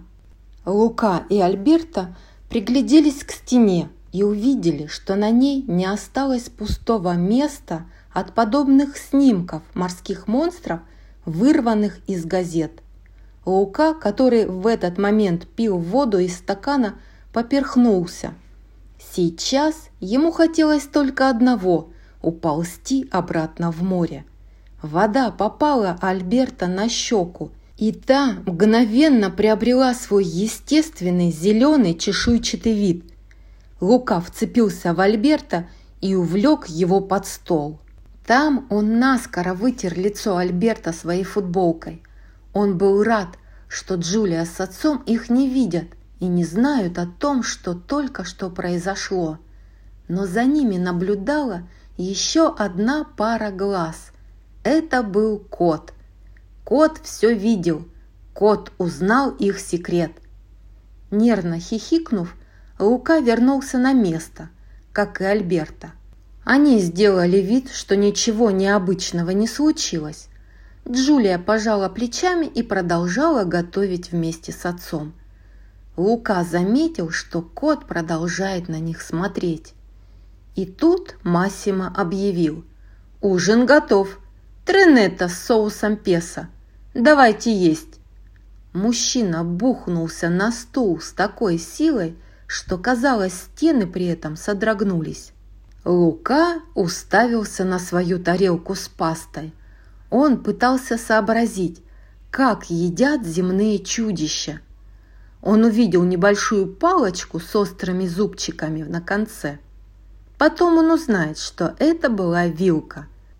Он взял ее в руку, Альберто повторил за ним. Затем они оба взглянули на Джулию и ее отца, чтобы посмотреть, что они будут делать. План был хорош, вот только Джулия и отец ждали, что их гости приступят к трапезе первыми. Лука улыбнулся и неловко рассмеялся, а Альберто взял инициативу на себя. Он положил вилку, запустил руки в тарелку и запихал пасту себе в рот. Массимо недоуменно на него посмотрел. Лука повторил за другом, подцепив немного пасты руками. «Э-э-э», начала Джулия. Мальчишки ели с аппетитом, отправляя полные пригоршни пасты себе в рот. Массимо нахмурился. Словно не замечая этого, друзья продолжали уплетать ужин. Наконец Массимо спросил: «Так как вы сказали, откуда вы?» Лука не знал, что ответить, и смутился еще больше, когда заметил, что кот продолжает на него смотреть. Зверюга теперь сидел на плече Массимо, наблюдая за происходящим. «Это мои э, одноклассники», – вклинилась Джулия, придумывая ответ на ходу. «Из Генуи, Лука и Альберто», – подсказал ей Лука негромко. «Э, Альберто». «И какими путями вы в Порторосса?» – спросил Массимо. «О, хм, забавно, что ты спросил», – ответила за мальчиков Джулия. «Они участвуют в соревнованиях». «В соревнованиях?» «Ага», – подтвердила Джулия. «И, эм, знаешь, не волнуйся на этот счет». «Не волноваться насчет чего?» – повторил Массимо, пытаясь понять, о чем его дочь просит его не волноваться. «Угу, не волнуйся на этот счет». Разумеется, Массимо тут же понял, что ему определенно есть о чем волноваться. Поэтому он поставил стакан на стол, тяжело вздохнул и сказал: «Джульетта, выйдем.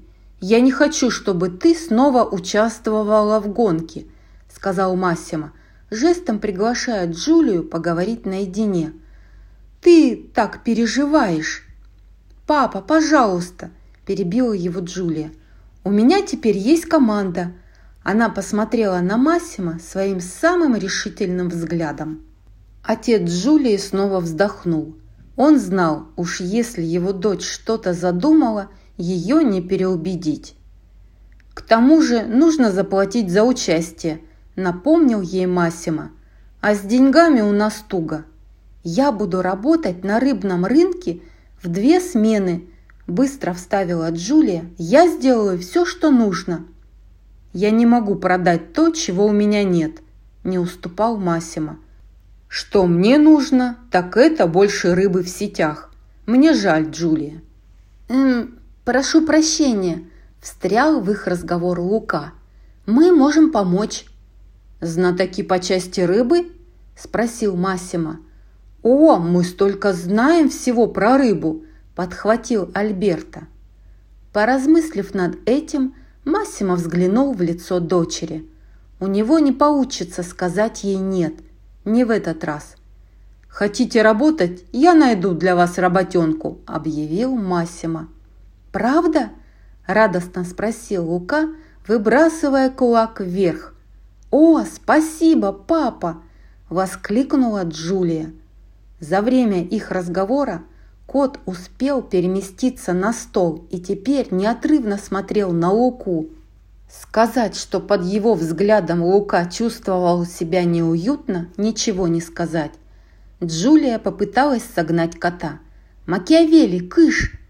Кот громко мяукнул. Он ощерил зубы, зашипел и выпустил когти. «Не смей, нет!» – закричала на него Джулия, но Макиавелли кинулся на Луку. «Мне так стыдно за кота», – извинилась Джулия. выходя вместе с мальчишками на задний двор. «Не понимаешь, что в него вселилось?» «Пустяки!» – успокоил ее Лука. «Мы пойдем обратно к... Эм... «О, так вы ищете, где остановиться?» – догадалась Джулия. Она посмотрела на дерево, указывая на деревянную платформу среди веток.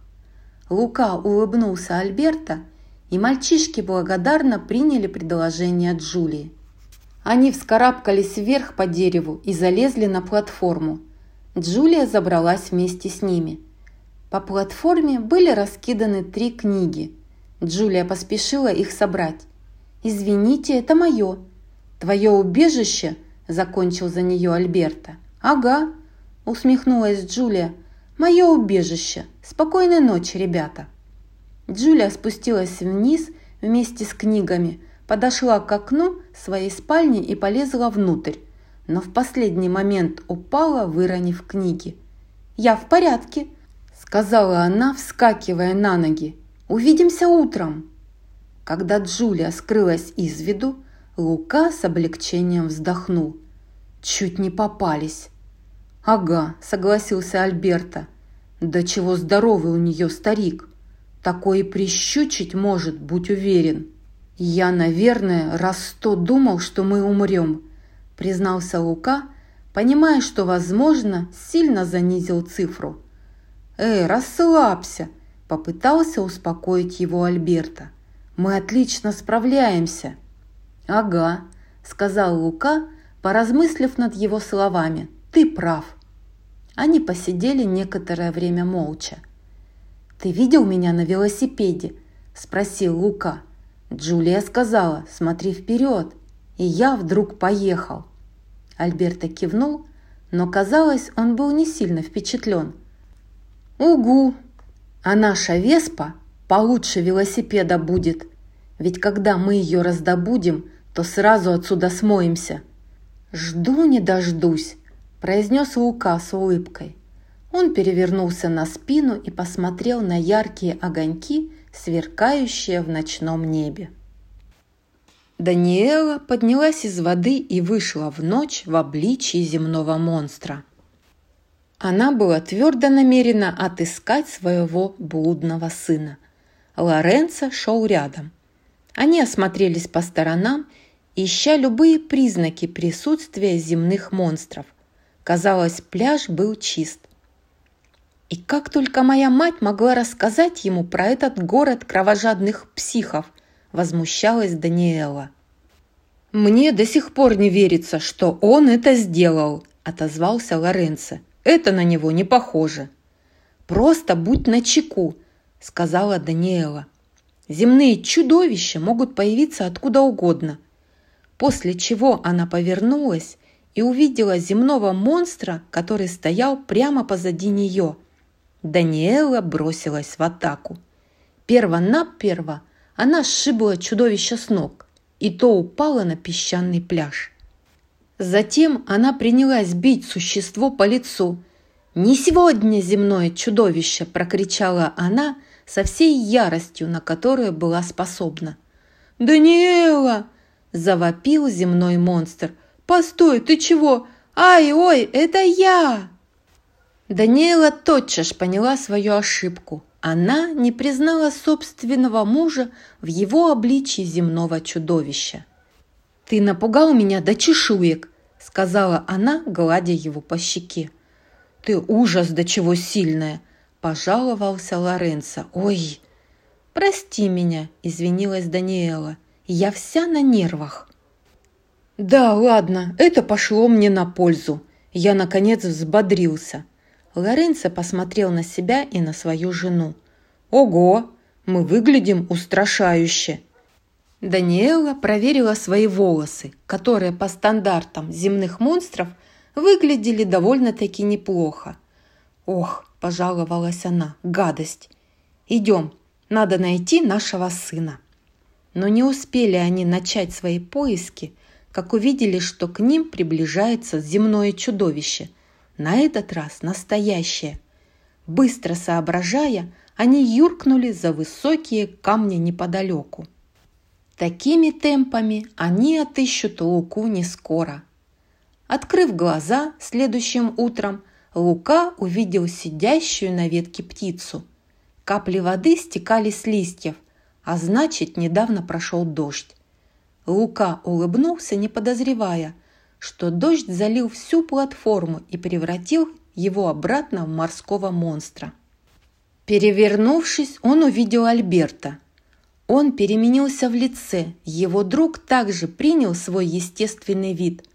«О нет! О нет, Альберто, проснись!» – запаниковал Лука. «А, что?» – спросил Альберто. «А, небо течет!» Мальчишки услышали громкое «бам» и уставились друг на друга. Опустив взгляд на окна Джулии, они увидели, что ставни распахнуты. Джулия стояла у окна, сложив ладони рупором. В следующее мгновение она изобразила звук очень громкой и очень назойливой трубы. Не придумав ничего лучше, мальчишки слезли с платформы, стараясь не попасться Джулии на глаза. Они едва успели спрятаться за деревом, когда открылась задняя дверь дома и наружу выглянул Массимо. В руке у него было сразу несколько гарпунов. Лука сглотнул. Они с Альберто поспешно вытерлись, прежде чем их кто-нибудь смог увидеть. Вот только кое-кто их все же заметил. Это был кот. Макиавелли сидел на заборе и наблюдал за ними. Он все видел. Лука знал, что кот знает, кто они, отчего его волнение только усилилось. «А, вот вы где!» Это была Джулия. И, к счастью, и Альберто, и Лука уже успели вернуть себе обличие земных монстров. «М-м, доброе утро!» – поздоровался Лука. «Ну вот что, ребята!» – обратился к детям Массимо. «Если хотите заплатить за участие, придется поработать. Джулия, с тебя развоз товара!» Джулия взяла список у Массимо и запрыгнула на свой велосипед с тележкой для рыбы. Она принялась крутить педали. «Будет сделано!» – крикнула она. «Уже развожу! Пока!» «Вы двое идемте со мной!» – произнес Массимо тоном, не терпящим возражений. Лука посмотрел на Альберто с тревогой, но его друг отнюдь не выглядел встревоженным. Если Альберто и волновался, он ничем этого не выдал. Даже напротив, казалось, он пришел в восторг от разных ножей, которые захватил с собой Массимо. «Какой достанется мне? А? А?» – спросил Альберто. «Никакой», – ответил Массимо. Вода была спокойной, когда Массимо выводил свою рыбацкую лодку из гавани. «Доброе утро, Массимо!» Приветствовал его старый рыбак с проплывавшего мимо суденышка. «Ты уж там пригляди за этими морскими чудищами, ладно? Мы все на тебя рассчитываем». Массимо схватил гарпун и показал его старику. «Будь спокоен, Томмазо, я держу ухо востро, им не уйти». Лука нервно хохотнул. Он сидел вместе с Альберто в конце лодки. Казалось, теперь даже его беспечный друг забеспокоился. Волна, которую подняло другое суденышко, ударила по лодке Массимо и так очнулась на воде. Лука потерял равновесие и чуть не свалился за борт. Мальчишки изо всех сил старались не упасть в воду, но Массимо, казалось, этого и не заметил. Он просто напевал себе под нос арию и не сводил глаз с моря. Еще одна волна качнула лодку, и Луку отбросила в противоположную сторону. «Эй, это не развлекательная прогулка», – заметил Массимо. «Займитесь делом». Когда они только поднялись на борт, Массимо сразу объяснил мальчишкам, чего он от них ждет. Так что теперь друзья наклонились к воде и принялись вытягивать рыболовные сети. Лука не мог не заметить, что Макиавелли, который, к несчастью, отправился вместе с ними, следил за каждым его движением. Кот зашипел на него. Альберто переключил внимание на Массимо. Он не мог оторвать глаз от места, где у мужчины должна была быть вторая рука. «Ее откусило морское чудовище», – объяснил Массимо. Казалось, его слова напугали Альберто, и Массимо рассмеялся. «Да шучу я! Таким я пришел в этот мир!» Тут Массимо вытянул из воды рыбу. Улов сегодня скудноват. Возможно, все дело в том, что мы над рыбным кладбищем, населенным призраками, предположил Лука. Лицо Массимо приняло озадаченное выражение, но тут вклинился Альберто. «Мы понимаем, что оно не населено призраками», – объяснил он. «Это рыбы думают, что оно населено призраками». Теперь Массимо выглядел вдвойне озадаченным. «В это время дня большинство рыб можно найти вон там», – добавил Альберто, указывая куда-то вдаль. «Хм», – произнес Массимо, гадая, понимает ли мальчонка хотя бы примерно, о чем толкует. Джулия ехала на своем велосипеде с рыбной тележкой к причалу. Она остервенело крутила педали, пытаясь установить новый рекорд.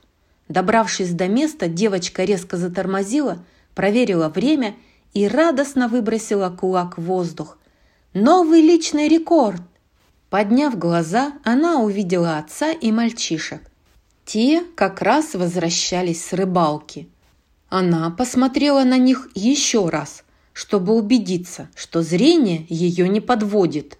Вот это да! Улов был просто огромный. «Санта Макрелина!» – изумленно пробормотала она. «А твои друзья действительно знатоки по части рыбы!» – сказал отец Джулии и похлопал Альберто по спине, едва не столкнув его в воду. «Бениссимо!» – воскликнула Джулия. «Идем записываться на гонку!» Даниэле и Лоренцо подвернулась одежда земных монстров, сушившаяся на бельевых веревках. Теперь, переодевшись, чтобы не выделяться из толпы, родители Луки подошли к Порторосса. «Так-так, нужен план. Думай, Даниэла», – сказала мама Луки. «Эй», – обратился к ней Лоренцо, – «ты всегда все берешь на себя. Я хочу заняться этим сам, проявить инициативу». «Хм, ты уверен?» – спросила Даниэла с недоверием. «О, да», – ответил Лоренцо, что-то приметив. «Я этим займусь». Он увидел ребенка, тот в полном одиночестве сидел на волнорезе и ел джелато. «О, здравствуйте, молодой человек!» – начал Лоренцо. «Тебе нас не провести!» Парнишка уставился на него в ответ, ничего не понимая. «Ты серьезно думал, что это сойдет тебе с рук?» – продолжил Лоренцо. «Лоренцо!» – произнесла Даниэла сквозь зубы. «О, Лоренцо! Ты думал, мы тебя не найдем?» – напирал Лоренцо. На лице парнишки проступило беспокойство. «Что ж, пора возвращаться домой». «Я думаю, это не...» – попыталась остановить его Даниэла, но Лоренцо уже столкнул ребенка в воду. Он собирался прыгнуть за ним следом, когда Даниэла оттащила его назад. Парнишка по-прежнему был простым ребенком. Он так и не превратился в морского монстрика. И он плакал. «Пусть это станет для тебя уроком», – сказал Лоренцо. «Идем, идем же», – велела ему Даниэла. «Бежим, пока не явилась его мать». И они побежали. «Кажется, инициатива – это не мое», – заметил Лоренцо. «Да уж, зато мое. Я узнаю своего мальчика, когда…»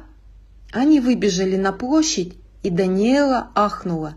Площадь была переполнена детьми. «Увижу его», – закончила она свою мысль. «Святые зубарики!» Выйдя с рынка, Джулия, Лука и Альберто направились прямиком на площадь. Там они собирались встать в очередь, чтобы подать заявку на участие в Кубке Порторосса. На площади уже собиралась длинная вереница детей, которые хотели сделать то же самое. Однако это нисколько не умерило восторга Луки. Это сделало кое-что другое. на площади стояла женщина, одетая в замысловатый костюм. Джулия посмотрела на нее и схватила коробку с пастой с ближайшего прилавка. Она подняла коробку так, чтобы та закрыла лицо женщины. На задней стороне упаковки был нарисован замысловато одетый мужчина с усами.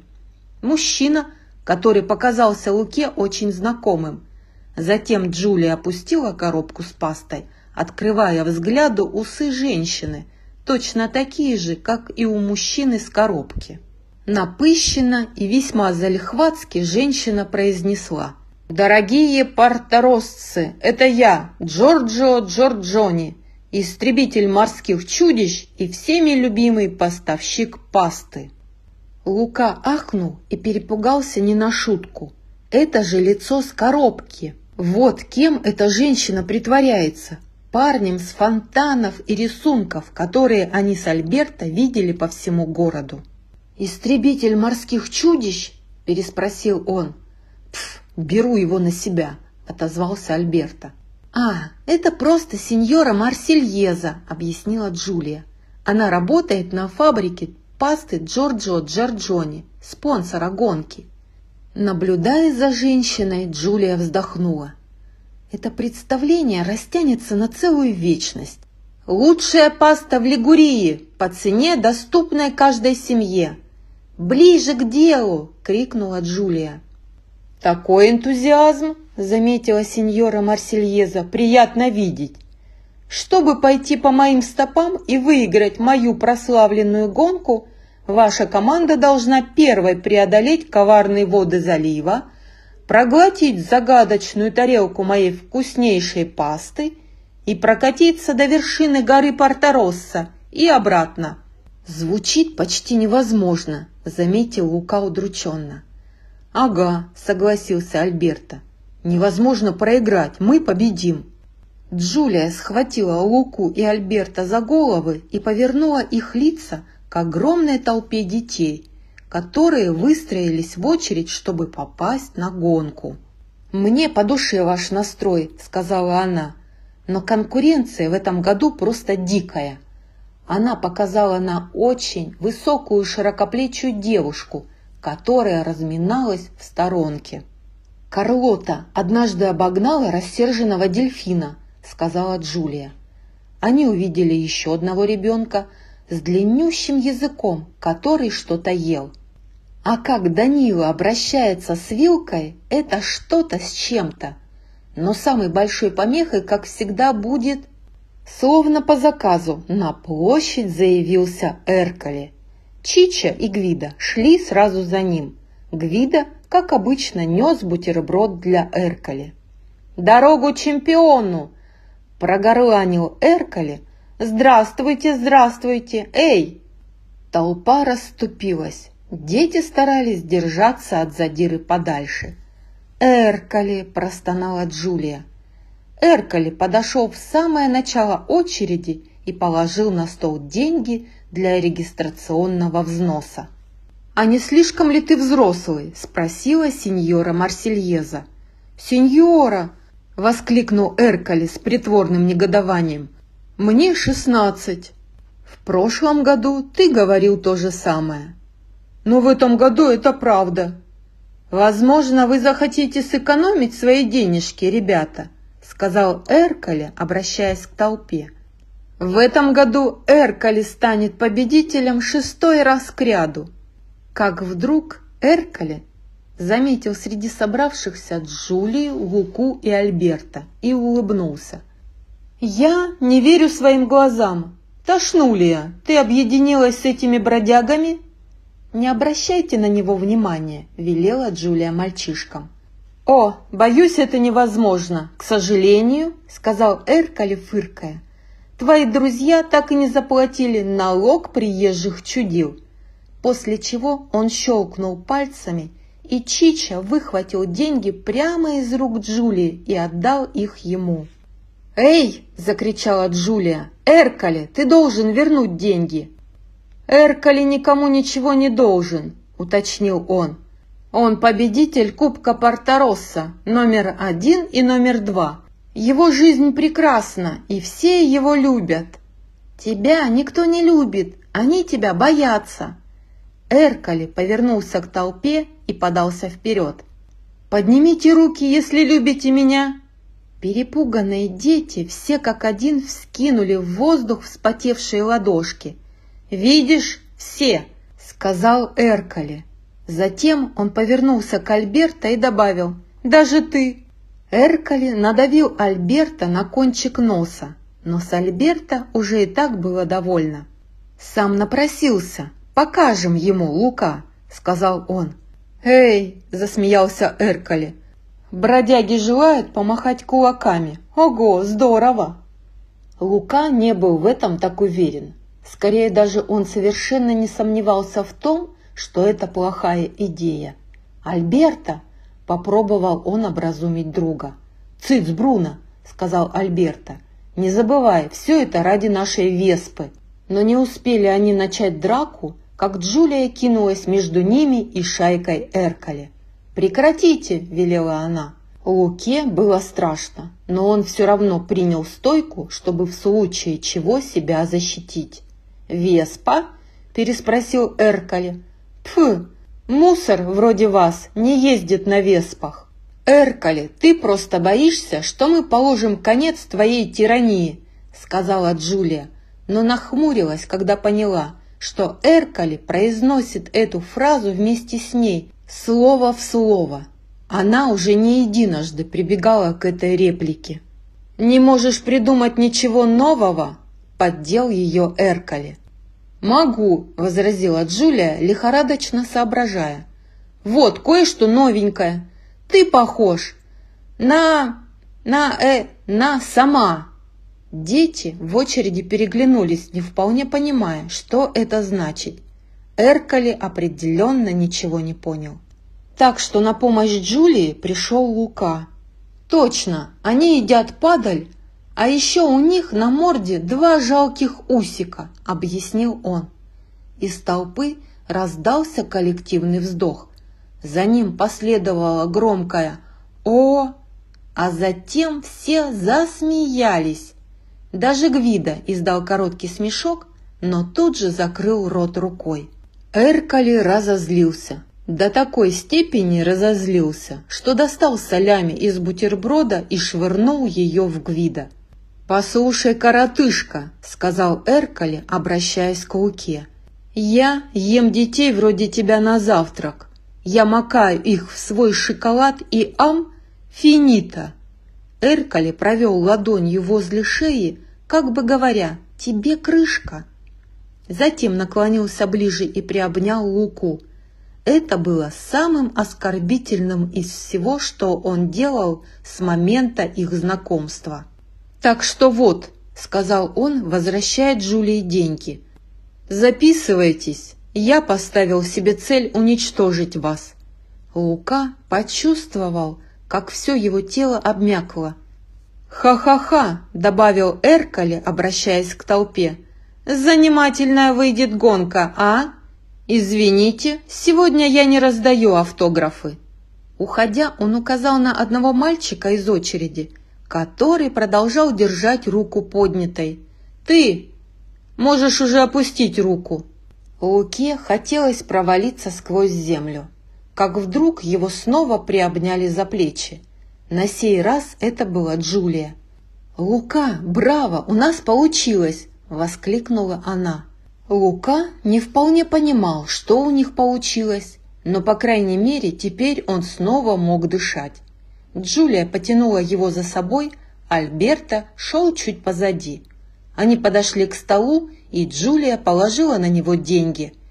«Джулия Марковальда», – гордо объявила девочка. «Здравствуй, Джулия», – поздоровалась с ней синьора Марсильезе. «Команда из одного человека?» «Не сегодня», — ответила Джулия, подталкивая Луку. «Лука Пагура», — представился он. «Альберто Скорфано», — сказал Альберто. Казалось, Альберто записывался в качестве участника команды с некоторой неохотой, но его друзья были слишком взбудоражены, чтобы это заметить. «Ладно, парни, – сказала Джулия, ставя перед Альберто большую тарелку ригатони. «У нас неделя на подготовку. Пришел, увидел, победил». «Понял», – ответил Альберто. Только он собрался приступить к еде, как Лука вышел из кухни Джулии и поставил на стол еще одну тарелку пасты. Это были спагетти. «Постойте, что?» – вскричал Альберто. Затем последовало еще одно блюдо – фузили. «Они меняют пасту каждый год», – пояснила Джулия. «Ты должен быть готов ко всему. Могут вынести каннелони, пенне, фузили, даже лазанью». Альберто пожал плечами и попытался сделать вид, что ему все нипочем. Он уже собирался затолкать пасту в рот, но Джулия остановила его и подала ему вилку. «И ты должен пользоваться вилкой, таковы правила». «Ах», – простонал Альберто, – «правила нужны тем, кто правит». Но ему ничего не оставалось, кроме как воспользоваться вилкой. В этот день Альберто познал отчаяние. Лука размышлял о том, насколько огромен холм, по которому он едет. Казалось, он гнал велосипед вверх уже не один час. В действительности же, вероятно, прошло не больше минуты, а то и меньше. Тут мимо него прошел старик с пакетом продуктов. И как только возможно, что пожилой мужчина шел быстрее, чем Лука крутил педали. Мальчик вздохнул. Альберто и Джулия шли позади него. В конце концов, каким-то чудом он достиг вершины холма. Он посмотрел вниз и увидел, насколько крут спуск. Это был не спуск, а настоящая головокружительная горка. «Святые зубарики!» – выдохнул Лука. «Нет, я не могу!» И тут мимо него проехал Эркали на своем велосипеде. «Знаю, знаю! Ха-ха-ха! И запомни, коротышка!» Тут Эркали повторил жест с ладонью у горла. «Ну же!» – крикнула Джулия. «Лука, не дай ему залезть тебе в голову! Ты сможешь!» «Хорошо!» – ответил Лука, делая глубокий вздох. «Цыц, Бруно! Погнали!» После чего он оттолкнулся ногой. Велосипед начал набирать скорость. Все шло как по маслу, как вдруг Бруно заговорил у него в голове, и Лука закричал: «А-а-а! А-а-а! Я не могу!» Ударив по тормозам, Лука увидел, как заблокировалось переднее колесо. Он перелетел через руль. Велосипед рухнул на землю, и Лука вместе с ним. Но в отличие от железного коня, Лука продолжил движение. Он катился со склона кубарем, пока не столкнулся с цветочной тележкой. Тогда Лука узнал, что не любит скатываться со склонов кубарем и сталкиваться с цветочными тележками. Чуть позже троица направилась к берегу. Пора было помочь Джулии подготовиться к плаванию, которое было одним из этапов соревнования. Лука и Альберто сидели в лодке, поспевая за Джулией. Лука пытался не замечать боль в руках, продолжая грести. Альберто медленно работал вторым веслом, и вместе они смотрели, как Джулия плывет к бую. «Так вот как плавают люди», – произнес Лука. «Бррр, нелепое зрелище», – отозвался Альберто. Издалека к ним приближалась небольшая моторная лодка с Эркали, Чичо и Гвидо на борту. Джулия тотчас же их заметила. Она выпучила глаза, наблюдая, как лодка подходит все ближе. «Эркали!» – крикнула она мальчишкам. «Поторопитесь! Скорее!» Альберто и Лука принялись грести с удвоенной силой. Однако, по всей видимости, Лука греб в одном направлении, а Альберто в противоположном, поскольку их весельная лодка просто кружилась на одном месте. «Лука, быстрее!» – подгонял его Альберто. «Почему мы не двигаемся вперед?» – возмутился Лука. Моторной лодке Эркали оставалось до них всего ничего, и с каждой секундой она становилась все ближе. Эркали улыбался до ушей, Похоже, он в самом деле собрался врезаться в мальчишек. В последний момент Гвидо вцепился в руль и развернул лодку, чтобы избежать столкновения. Движение подняло волну. Вода не задела Луку, но ударила Альберто. Он тут же обернулся морским чудищем и пригнулся к палубе. Эркали в ярости повернулся к Гвидо. «Гвидо!» – произнес он, кипя от негодования.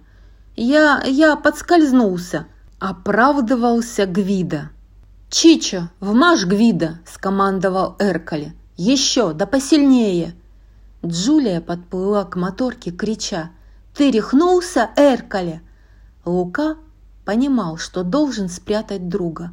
Он придумал накрыть его парусиной, но при этом случайно ударил Альберто по лицу и сшиб его в воду. «А?» – удивился Эркали, когда посмотрел на лодку и не увидел там никого, кроме Луки. «Куда подевался второй?» Как вдруг что-то вынурнуло из воды.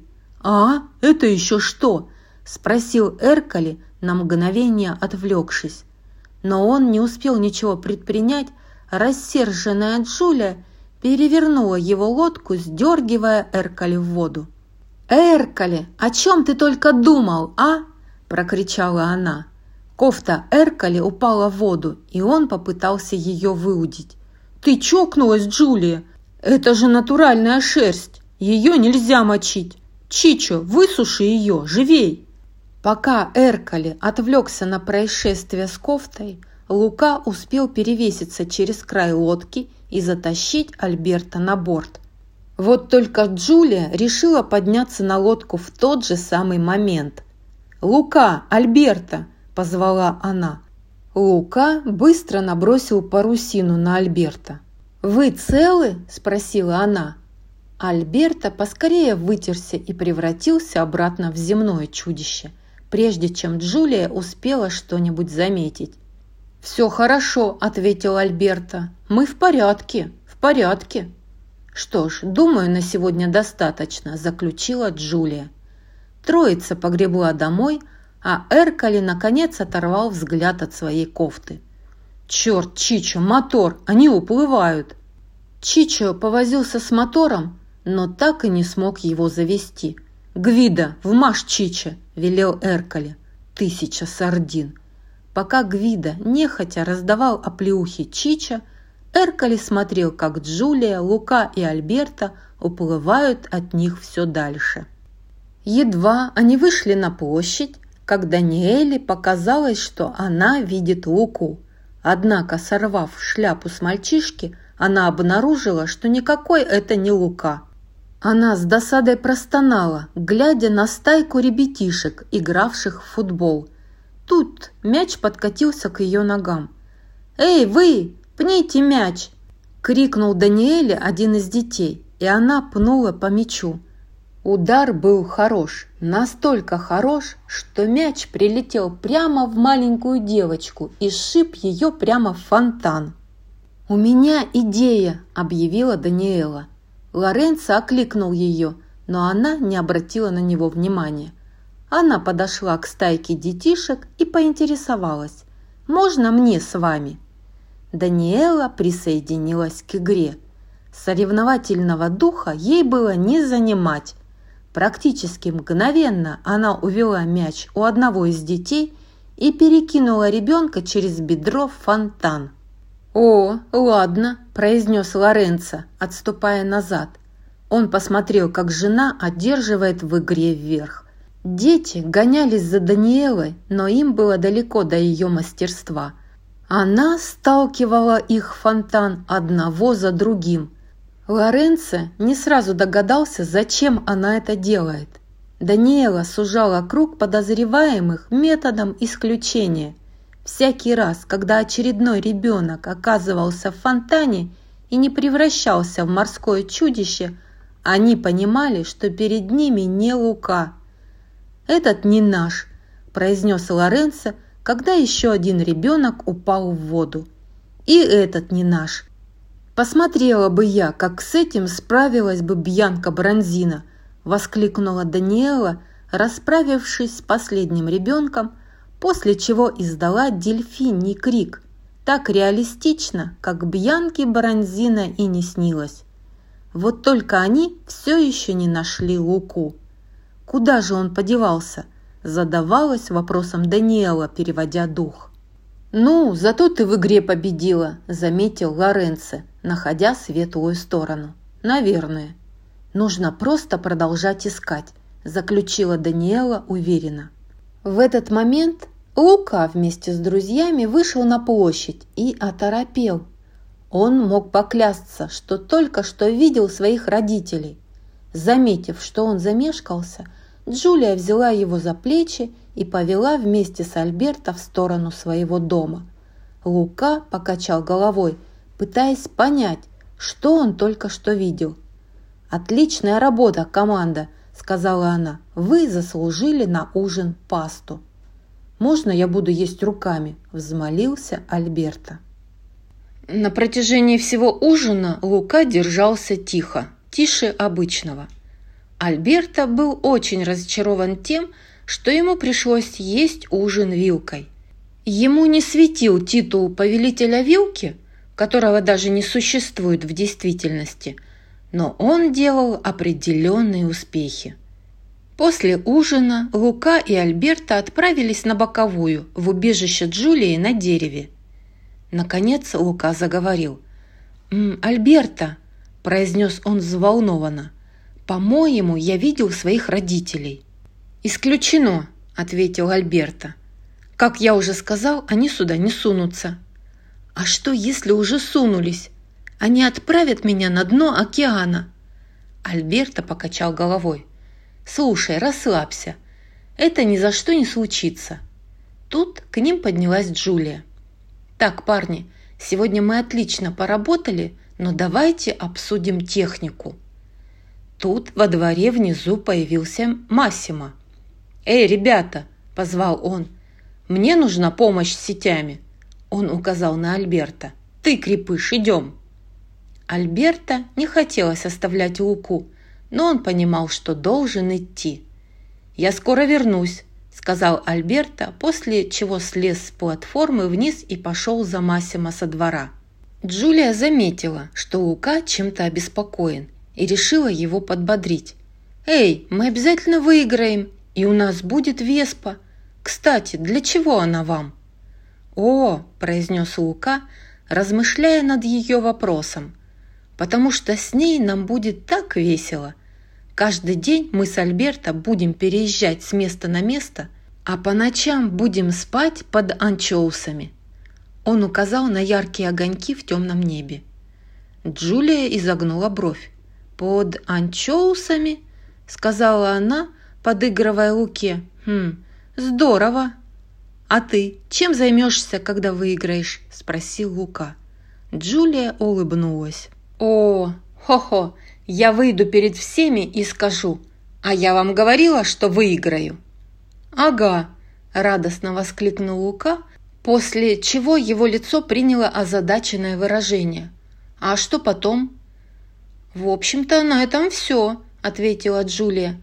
«Во время учебного года я живу с мамой в Генуе, а каждое лето приезжаю сюда, и меня все считают странным ребенком, которому здесь не место». «Думаю, я знаю, что ты чувствуешь», – сказал Лука. Джулия испытала облегчение. Наконец-то она говорит с тем, кто ее понимает. «Правда? Поэтому мы должны выиграть. Город будет скандировать наши имена. Жизнь Эркали будет разрушена». Лука уставился на нее. «Прости, я перегнула палку?» «Мама говорит, иногда я перегибаю палку». «Ничуть», – успокоил ее Лука. «Я так не считаю». Джулия рассмеялась, они вместе посмотрели на звезды. «Ты ведь понимаешь, что это не рыбы, да?» «А кто же еще?» – упорствовал Лука. «Альберто мне все объяснил». «Иди за мной», – позвала Джулия. Они слезли с дерева и через несколько минут забрались на дома, а затем продолжили свой путь по крышам Порто Россо. Джулия без труда перепрыгивала с одной на другую. Лука поначалу побаивался, но последовал ее примеру, удивляясь самому себе. Джулия пересекла не один соседский двор и, наконец, привела Луку на крышу, где и имелась небольшая площадка. На этой площадке стояла длинная металлическая труба на трех ножках. «Это телескоп», – объяснила Джулия. «Старик Бернарди разрешил мне им пользоваться. Благодаря этой штуке вещи, которые находятся далеко, кажутся ближе. Смотри». Она подвела Луку к телескопу. Он наклонился и заглянул в небольшое отверстие. Внутри он увидел множество ослепительных огонечков в небе, ни один из которых не был хоть сколько-то похож на рыбу. «Видишь каких-нибудь анчоусов?» – спросила Джулия. «Тогда что это такое?» – спросил Лука. «Звезды», – ответила Джулия, – «как солнце. Огромные кипучие огненные шары». Лука ненадолго задумался. «Значит, Альберто ошибался». «А звезды окружены планетами», – продолжала Джулия. Лука пришел в полнейший восторг. Он пристально смотрел на небо, пытаясь все это переварить. Затем Джулия протянула ему книгу с названием «Вселенная». На ней была куча ярких картинок со звездами и планетами. Повернувшись обратно к телескопу, Джулия поискала что-то в небе. «Смотри», – сказала она, показывая Луке, – «это Сатурн, мой любимчик». Оказалось, вокруг этой планеты есть кольца. Лука задумался, каково было бы пробежаться по этим кольцам кружок другой. Позже, этой же ночью, Лука сидел в комнате Джулии, погрузившись в ее школьные учебники. В них было множество новых фактов, которые едва укладывались у него в голове. И мы находимся на большом круглом камне, который парит вокруг звезды в Солнечной системе, подивился Лука, листая одну из книг. «Так круто, да?» – спросила Джулия. «А за пределами Солнечной системы что-нибудь есть?» – спросил он. «Только галактика с кучей солнечных систем. А дальше что?» «Вселенная с кучей галактик». Лука рассмеялся. «А дальше что?» «А дальше?» – сказала Джулия. «Не знаю, но в следующем году у меня будет углубленная астрономия. Я смогу воспользоваться школьным телескопом. Так что, возможно, я это выясню. Эта штуковина просто огромная. Жаль, я не могу тебе ее показать». Лука широко улыбнулся и встал. «Просто пообещай, что расскажешь мне обо всем, что увидишь», – сказал он с восторгом, обычно свойственным Джулии. «Прости, я перегнул палку?»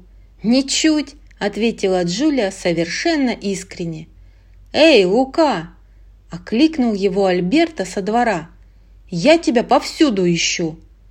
«О, извини», – сказал Лука, заметив сердитый взгляд Альберто. «Ладно, давай спускайся», – сухо произнес Альберто. Уставившись на книгу в руках, Лука повернулся к Джулии. «Может, ты мне ее одолжишь всего на одну ночь?» Джулия забрала книгу из рук Луки и взяла карандаш.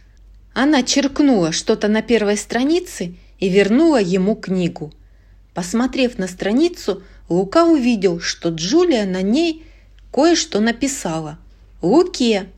Его имя было чуть ниже строчки. «Эта книга принадлежит...» «Можешь забрать ее себе», – сказала Джулия. «Вселенная в буквальном смысле твоя». «Ого!» – зачарованно выдохнул Лука. «Спасибо!» Альберто показался в окне снова и повторил: «Лука!» «Иду!» – отозвался Лука, хотя на самом деле не желал уходить. Он вышел в окно и пересоединился к Альберто. «Куда мы идем?» – спросил Лука. «Вперед, я хочу тебе кое-что показать». Альберто вел Луку по ночным улицам Порто Россо. Голова Луки продолжала кипеть от множества удивительных вещей, которые он узнал от Джулии. «Ты не поверишь, что я узнал!» – воскликнул он, указывая на небо. «Это не рыбы!» «Что?» – произнес Альберто. «Ага, Джулия мне объяснила. Это огненные шары, только в миллион раз больше». «Хм, вовсе нет», – перебил его Альберто. Лука не понимал, почему Альберто так себя ведет, поэтому продолжал идти молча. Альберто также не проронил ни слова. Наконец они пришли. Перед ними стоял гараж, возле которого они недавно проходили с их веспой. Они посмотрели в окно и обнаружили внутри видавший виды мотороллер. При нем была небольшая табличка с надписью «Продается». «Скоро ты станешь нашей, милая Веспа», – произнес Альберто, вздыхая. Затем он прислонил свой рисунок к окну. «Взгляни-ка, я проработал все до мельчайшей детали» и добавил пламя. «Да чего здорово!» – воскликнул Лука. Затем он принялся рисовать на окне. «А еще мы можем взять телескоп». Альберто уставился на нарисованное Лукой устройство, после чего пририсовал исходящую из него молнию. «Нет, нет, нет», – сказал Лука. «Эта штука нужна, чтобы в нее смотреть». Он стер молнию. Казалось, Альберто это огорчило, но Лука продолжил. «Джулия говорит, что телескоп в ее школе даже больше этого». И тут его осенило. «Погоди, а почему бы нам не пойти в школу?» «С чего вдруг ты этого захотел?» «Ну, звучит вроде как интересно», – ответил Лука. Альберто был иного мнения. «Вся суть затеи с Веспой в том, чтобы мы могли жить самостоятельно. Нам не нужна школа, нам никто не нужен». «Может, хотя бы попробуем?» – убеждал его Лука. «Всего несколько дней». «Лука, морским монстрам нельзя ходить в школу. Как думаешь, что случится, когда люди увидят твою рыбью физиономию?» Лука не успел ответить. Что-то длинное и металлическое ударилось о статую морского чудовища рядом с ними. Это был гарпун. Кто-то только что метнул его в скульптуру. И это был никто иной, как Эркали. «Эй, кто это тут у нас?» – воскликнул Эркали издевательски понебратским тоном. «И без Джулии, за которую можно спрятаться». Лука смотрел, как Эркали приближается к ним в темноте. Чичо и Гвидо шли чуть позади. Лука хотел побежать, но Альберто не сдвинулся с места. Лука понял, что его друг явно не собирается уносить ноги.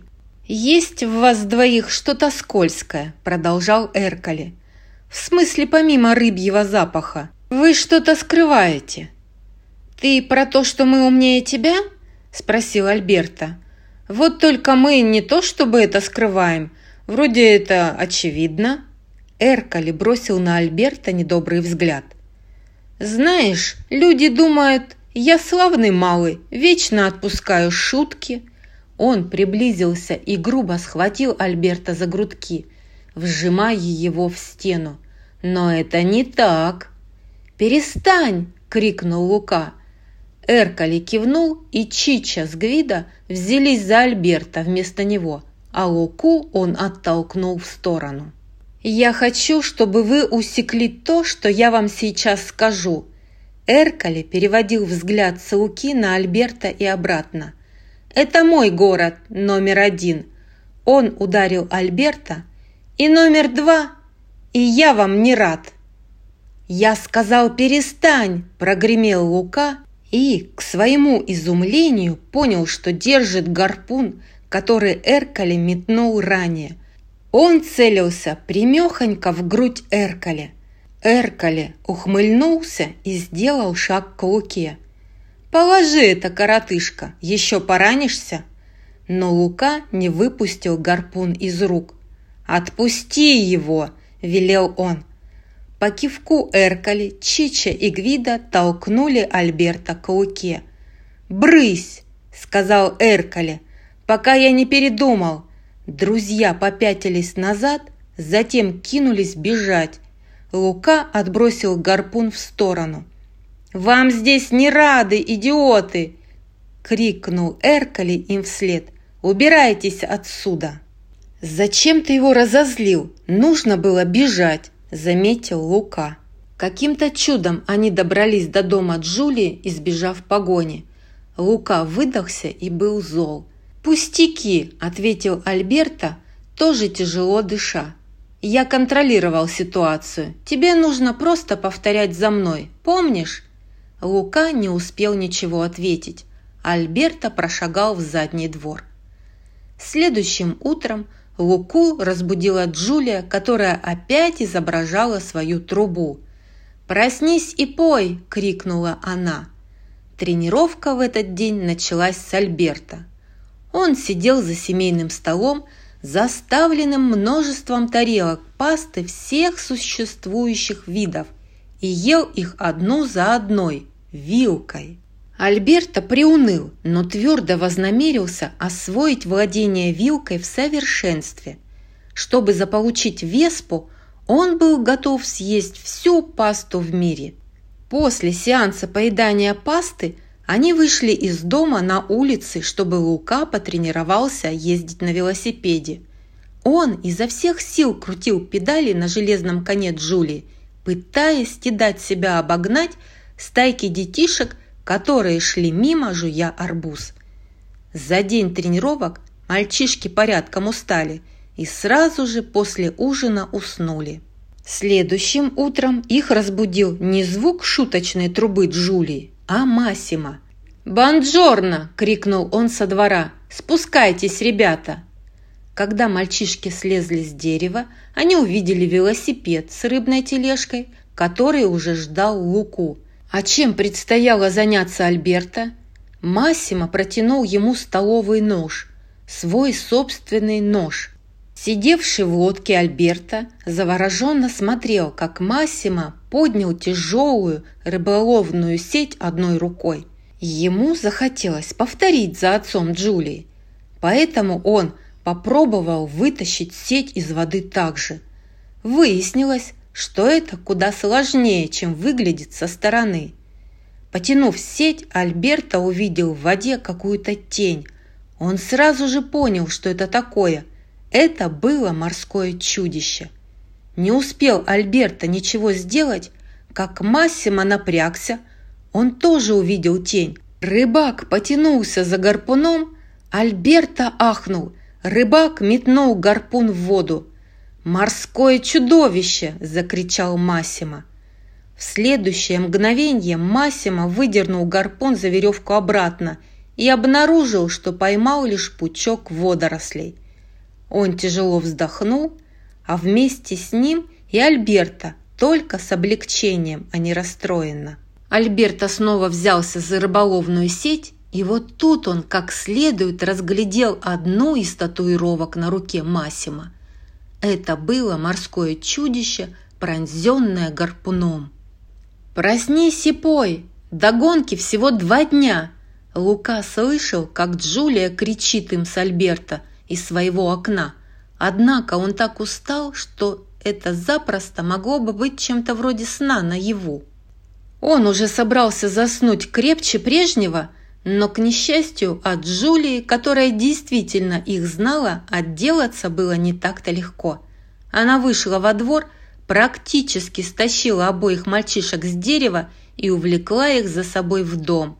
Едва они переступили порог, как она протянула ребятам, походившим на ходячих мертвецов, по чашке чего-то горячего и дымящегося. «Эспрессо», – объяснила Джулия. Мальчишки машинально взяли чашки и поднесли ко рту. Всего один глоток суперкрепкого кофе, и оба вытянулись по струнке, бодрые и полные энергии. Теперь они готовы были приступить к тренировкам с новыми силами. Лука внимательно разглядывал страницы книги под названием «Продвинутая техника велоспорта». Но он не просто читал. Он ехал на велосипеде. Во всяком случае, крутил педали, задрав ноги вверх, лежа на спине. Рядом Альберто тренировал мышцы руки для подъема вилки с пастой, используя Макиавелли в качестве утяжелителя. Окидывая комнату взглядом, Джулия подумала, что у них действительно есть шанс на победу в этом году, и она впервые будет состязаться плечом к плечу с друзьями. Прошел еще один день.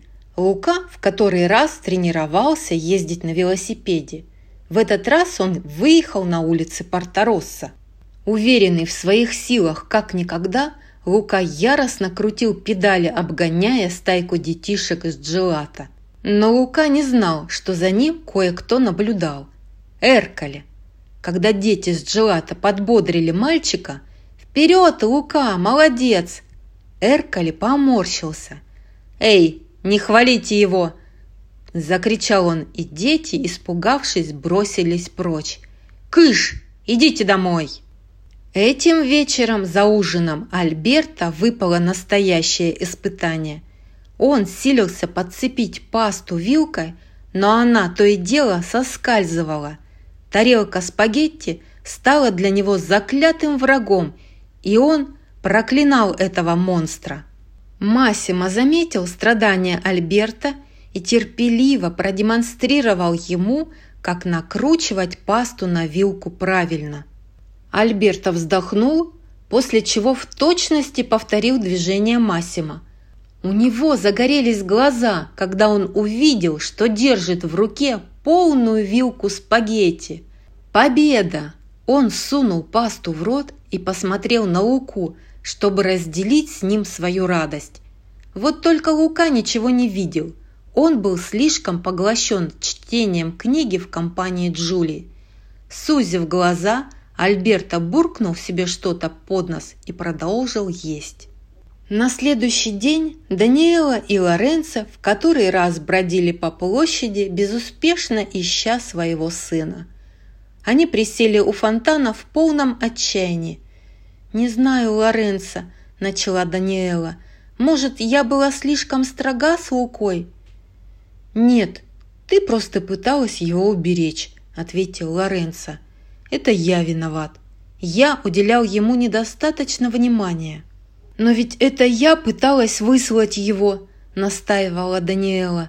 «Я и в страшном сне не могла представить, что он так поступит, словно он совсем не такой, каким я его считала». Замолчав, Даниэла посмотрела вдаль. Ее глаза с каждой секундой становились все больше. Она увидела мальчика, который крутил педали велосипеда. С ним ехали другой мальчик и еще какая-то девочка. «Вперед, у тебя получится, Лука!» — крикнула девочка на велосипеде. «Давай, давай!» Мальчик, крутивший педали, выглядел совсем как... «Лука!» — крикнула Даниэла. Женщина бросилась вслед за велосипедом. Лоренцо бежал позади. Но как бы быстро она ни бежала, Лука на велосипеде был быстрее. Он свернул в переулок и скрылся. «Куда мы едем?» – спросила Джулия. Лука повернул на другую улицу. Подумав секунду, он сказал: «М-м, решил срезать». Джулия посмотрела на Луку. Казалось, такой ответ ее впечатлил. «Более крутая пересеченная местность? То, что надо!» Альберто закатил глаза. «Почему ты не тренируешься?» – спросила его Джулия. В ответ Альберто вытащил из кармана большую пригоршню пасты и запихал ее себе в рот. «Я тренируюсь без продыху», – пробормотал он с набитым ртом. Доехав до вершины холма, Лука почувствовал, что выжат как лимон. Он обернулся назад, чтобы посмотреть на подножье склона, но, к счастью, их там не было. Его родителей. Он видел их там, на площади, и запаниковал. Вот почему он гнал изо всех сил и решил срезать. «Браво, Лука!» — похвалила его Джулия. «Твой лучший результат!» Затем она указала вниз с холма на поезд, который отходил от станции Порто Россо и направлялся вдоль побережья. «О, ребята, смотрите! Это поезд до Генуи!» – воскликнула она. «Он идет до твоей школы?» – спросил Лука. Джулия кивнула, а Лука посмотрел на поезд мечтательно. Альберто опять закатил глаза. «Пф!» – фыркнул он.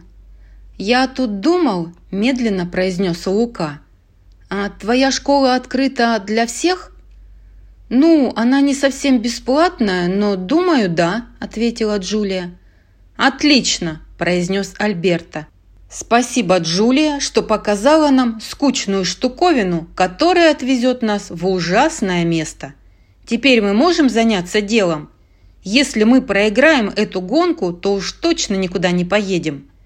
Лука сжал ручки велосипеда чуть крепче и посмотрел вниз с холма. «Санта-Моцарелла, вот это спуск!» – вымолвил он негромко. «Знаю, выглядит жутко, но главное вот что!» – наставляла его Джулия.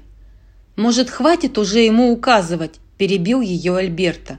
«Да что это с тобой?» – возмутилась Джулия.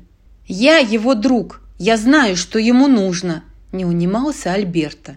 «Да неужели? Ну давай, расскажи!» Альберто сел на велосипед перед Лукой и ответил: «Ему нужен я. Мы съедем вниз, как уже делали на острове, вместе.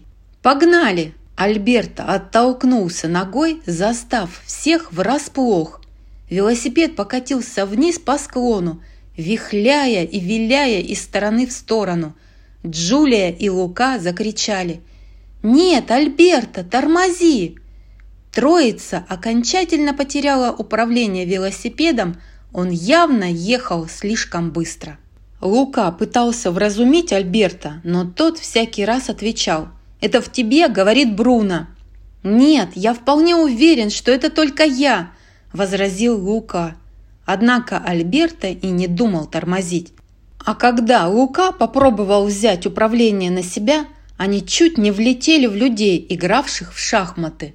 Продолжая бороться за руль, мальчишки врезались в прохожего, который нес полный ящик лимонов. В итоге во рту у обоих приятелей оказалось по кислому фрукту.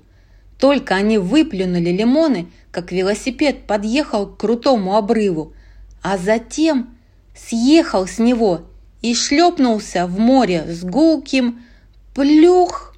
«Святые шпатели, что это было?» – изумился Эркали вслух. Он только что услышал всплеск.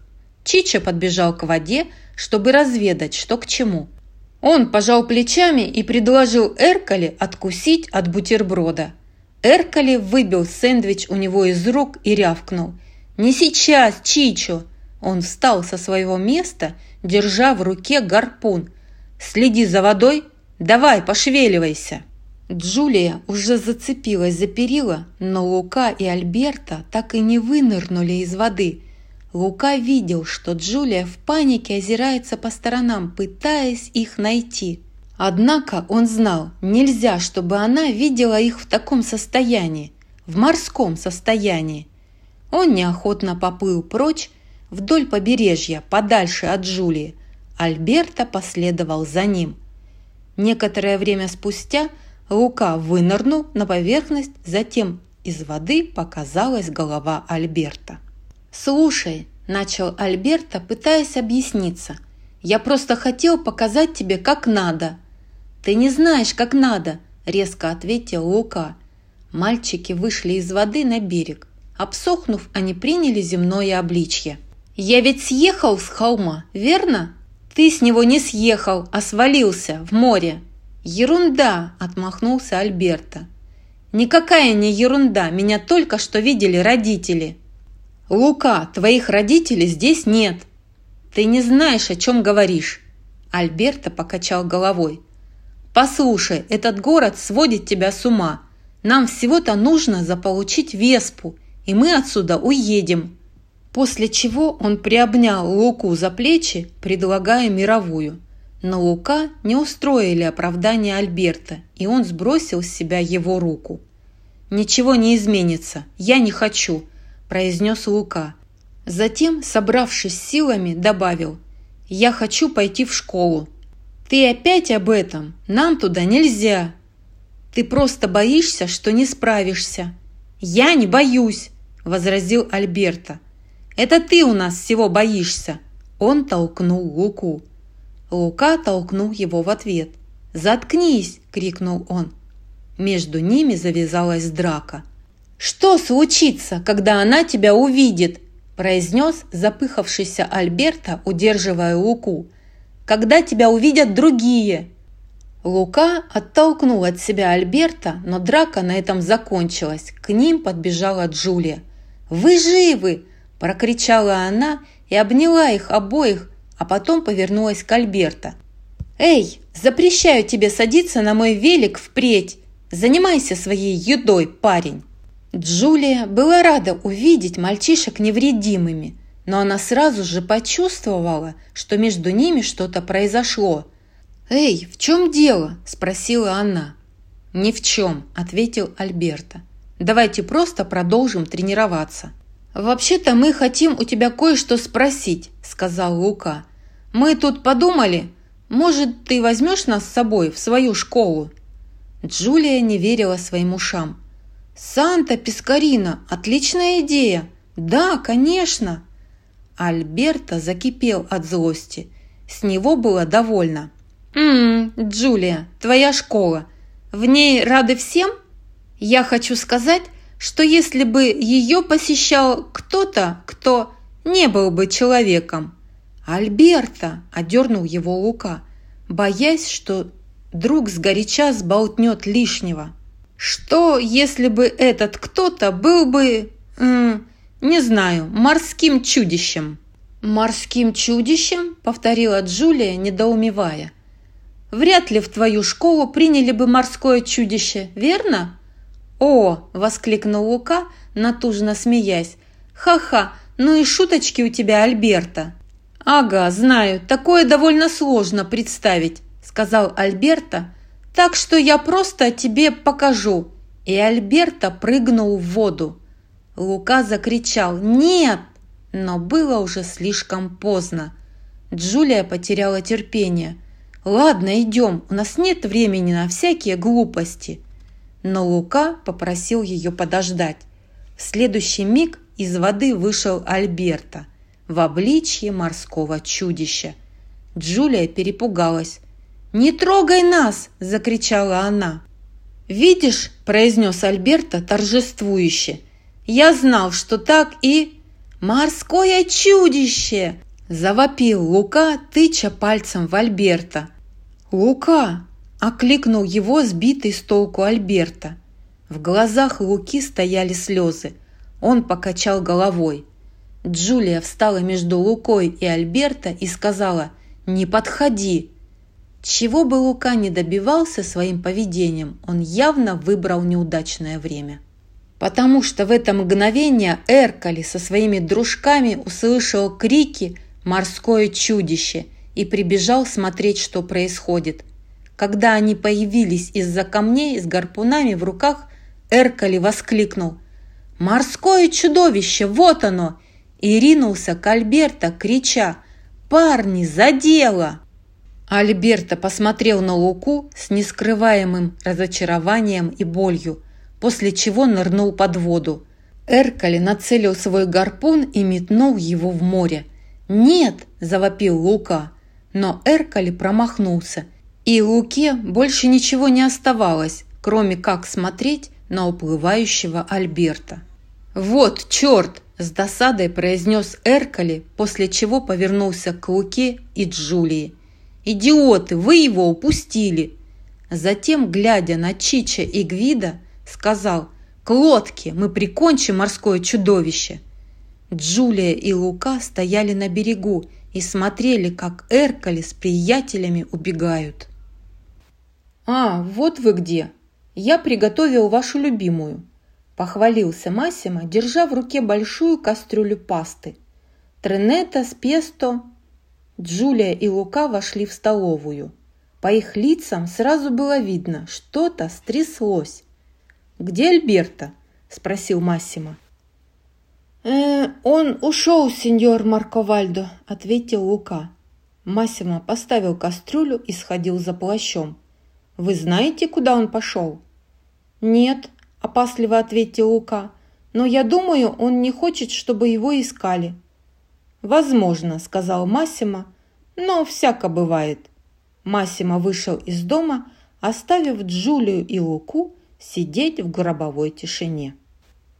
«Ну что ж, ладно, мы можем участвовать в гонке и вдвоем», – промямлил Лука, пытаясь заполнить неловкое молчание. «Лука, я?» – начала Джулия. «Ты проплывешь и съешь пасту. Ты уже делала и то, и другое, а я поеду на велосипеде». «Лука, это не запрещено правилами, верно? Все будет хорошо, мы и так справимся». «Лука!» Но Лука продолжал бормотать. Наконец Джулия схватила со стола стакан и плеснула немного воды ему на ладони. Они трансформировались.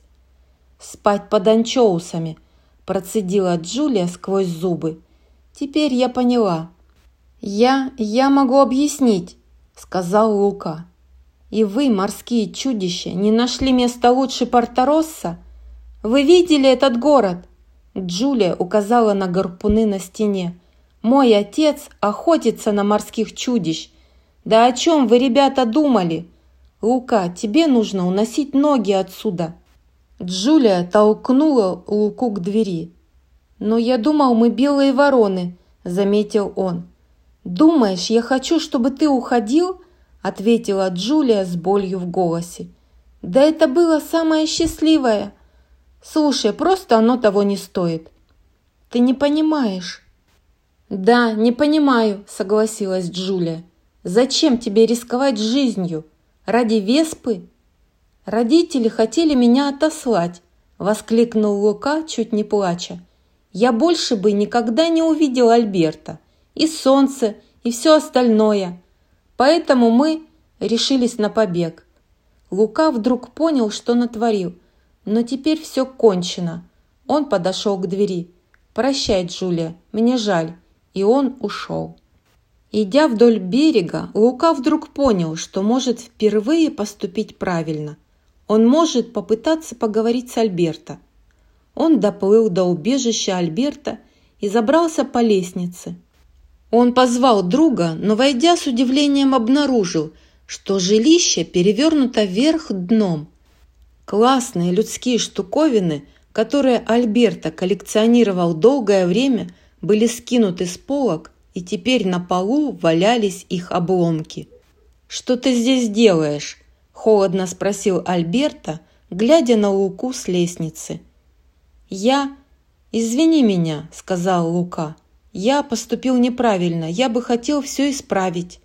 «Ага, ясно», – произнес Альберто безразличным тоном.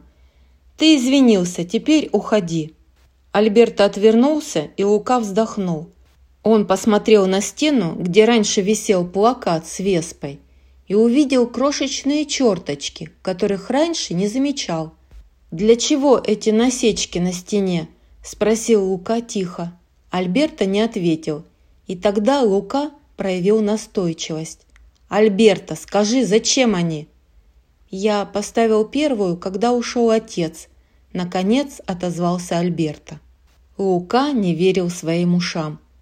«Ты живешь здесь один так давно?» «Я быстро сбился со счета. Он сказал, что я уже достаточно большой, чтобы жить самостоятельно», произнес Альберто тихо. «Я просто надеялся, что, может, он передумает. Честно говоря, я уже смирился. Без меня ему лучше, как и тебе». «Неправда», – возразил Лука. «Нет, правда, мы разные. Ты послушный ребенок, а я тот парень, который вечно все портит». «Цыц, Бруно!» – крикнул Лука. «Это просто дурацкий голос в твоей голове. Ты так говорил». «Что ж, я ошибался», – сказал Альберто. «И что мы раздобудем Веспу, увидим мир». Альберто взвился. «Просто забудь, ладно? Слушай, нам вообще не нужно было становиться друзьями». «Не говори так, Альберто». «Убирайся отсюда», – заорал Альберто.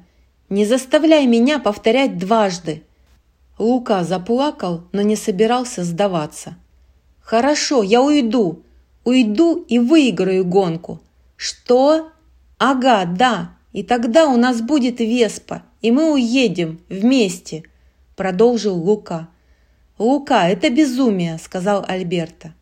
«Ну тогда я безумен!» С этими словами Лука бросился вниз, крича: «Веди меня, гравитация!» Он приземлился в кучу на земле, поднял взгляд и увидел, что Альберто смотрит на него во все глаза. «Что ты творишь?» – спросил Альберто. «Я в порядке, я вернусь завтра, я все исправлю», – сказал Лука, убегая. Наступил день гонки, и у Луки был план. «Ты хочешь разделить вашу команду?» – спросила синьора Марсильезе изумленно. Лука стоял возле стола регистрации, держа за руль ржавый велосипед, облепленный усоногими раками. «Да, если это не запрещено», – сказал он с надеждой. «Лука?» Повернувшись, он увидел Джулию, которая шла к линии старта. Она подбежала к нему. «Что ты здесь делаешь?» «Не волнуйся», – ответил Лука. «Мы будем участвовать в гонке по отдельности. У тебя не будет никаких проблем». «Можете разделиться, если хотите», – сказала синьора Марсильезе, пожимая плечами. «Но я бы на вашем месте не стала этого делать». Лука убежал прежде, чем Джулия успела его остановить. «Спасибо», – бросил он. «Но как ты собираешься? То есть что будет, когда? Тебе нельзя плыть!» – крикнула Джулия Луке. Джулия перевела взгляд обратно на синьору Марсильезу. Та посмотрела на нее сочувственно. «Снова одна?» – спросила она. Джулия насупилась. Даниэла и Лоренцо продолжали прочесывать улицы Порто Россо в поисках сына. Лука попадался им на глаза несколько раз, но им так и не удалось подойти к нему, чтобы поговорить. Как вдруг их схватил священник. Он приколол им на грудь ленточки, затем подтолкнул их к столу. «Добровольцы!» – воскликнул мужчина. «Вы опоздали!» Даниэла посмотрела на стол и увидела ряды стаканов с водой. Вероятно, все это подготовили к большой гонке, про которую она слышала. Гонка как раз должна была пройти сегодня. Очевидно, этот священник ждет, что они будут кем-то вроде судей. «То, что нужно. По одной кружке на ребенка», – уточнил священник. «Да-да-да, каждому ребенку по кружке, понятно», – ответила Даниэла. Лоренцо не вполне понимал, что происходит, но знал достаточно, чтобы положиться на Даниэлу, поэтому последовал ее примеру. «А, ну да, конечно», – вымолвил он. Затем священник выдал им ведро со щеткой. «На случай, если Джулия, сами знаете». Они не знали, и что-то подсказывало Даниэле, что они не хотят этого знать. Джулия стояла на линии старта, пытаясь понять, как Лука собрался участвовать в гонке. Она огляделась по сторонам, но его нигде не было. Ее взгляд упал на собравшуюся толпу. Она улыбнулась, когда увидела своего отца с Макиавелли. «Вперед, Джульетта!» – подбодрил ее папа. Тут рядом с ней встали Чичо и Эркали. Эркали достал какую-то бутылку и облил чем-то Чичо с головы до ног. «Чичо, стой смирно!» – сказал Эркали раздраженно. Затем он повернулся посмотреть на Джулию. «Оливковое масло! Оно рассечет воду, словно нож! Нож, смазанный маслом!» В этот момент Джулия и Эркали заметили Луку. Он грустно проковылял к линии старта, одетый в полноразмерный водолазный костюм, который он взял у Альберто в коллекции. «Ой, смехота, да и только!» – сказал Эркали. «Ха-ха-ха! Похоже, даже такие придурки, как он, не хотят с тобой дружить!» Лука оглядел собравшихся на линии старта, но дольше всего задержал взгляд на Джулии и Эркали. «Лука, это очень плохая идея!» – крикнула Джулия. «Эй, бродяга, нет денег на нормальный купальный костюм?» – съязвил Эркали. «Дамы и господа!» – огласила площадь синьора Марсильезе. «Кубок Порторосса вот-вот начнется. Морские чудища в последнее время к нам зачастили. Но будьте спокойны, если сегодня они сюда сунутся, мы будем готовы». Она повернулась и указала в сторону залива на рыбаков в лодках с сетями и гарпунами. Лука ахнул. Он посмотрел на Джулию, и она показала жест, говоривший: «Уноси ноги, живо!» Но он не сдвинулся с места. «Пловцы на старт!» – объявила синьора Марсильезе. Сделав глубокий вздох, Лука прикрепил к своему костюму шлем, и все участники соревнований прыгнули в воду. Все, кроме Луки. Он просто стоял на месте, не шевелясь. Его сердце забилось быстрее. Он мотнул головой. «У него получится?» «Нет, не получится. Ни за что!» «Нет, погодите, это говорит Бруно. Цыц, Бруно!» И Лука прыгнул в воду. Джулия была твердо намерена выиграть гонку. Она плыла изо всех сил, но Чичо шел впереди, как и другие участники. Она подумала, что, быть может, оливковое масло действительно работало. Как вдруг она заметила, что вокруг Чичо начали виться рыбки, и они никак не оставляли его в покое. «Ага», – подумала Джулия, – «по всей видимости, оливковое масло привлекло рыб. Наверное, они хотели есть. Что, если они съедят Чичо? Нет, это было бы слишком большой удачей». Позади нее, как и позади всех остальных, был Лука. К тому же он находился под ними. Тяжелый водолазный костюм, который он на себя надел, предназначался не для плавания, а для ходьбы по океанскому дну. Поэтому Лука так медленно плелся. Сколько бы усилий он ни прилагал, как бы сильно он ни старался продвигаться вперед, он никак не мог угнаться за остальными. Хуже того, Лука заметил, что костюм дал течь. Мальчик ускорился, прилагая неимоверные усилия. Наверху Джулия обогнула буй и уже плыла обратно к берегу. Она обошла Чичо, у которого возникли крупные неприятности. Рыбы кусали его уже со всех сторон. Они в самом деле пытались съесть Чичо. Чичо потерял голову от страха. Рыбы покусывали его совсем легонько, у них ведь нет зубов, так что они точно не могли причинить ему вреда. Но Чичо этого, казалось, не понимал. Джулия вышла из воды первой и пробежала мимо Эркали. Он перевел взгляд обратно на воду и крикнул: «Плыви, Чичо, давай же, плыви!» Добежав до пасты, Джулия села за стол, готовясь продолжить борьбу за первенство. Пастой в этом году оказалась узкая плоская лапша, и Джулия воскликнула: «Ха-ха, Тринетте!» Тем временем на дне моря костюм Луки продолжал наполняться водой. Лука плелся вперед, с трудом передвигая ногами. А на берегу судьи уже начали волноваться. Лука все еще не вышел из воды, и они не знали, как им быть.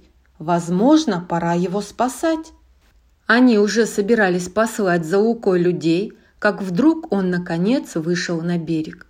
Лука прохлюпал мимо Эркали, и тот, не изменяя своему гадкому характеру, конечно же, подставил ему подножку. Лука упал на землю и юркнул под стол. Он вылез из грузного водолазного костюма и воспользовался скатертью, чтобы обтереться. В следующий миг он принял обличие земного чудища и уселся за стол.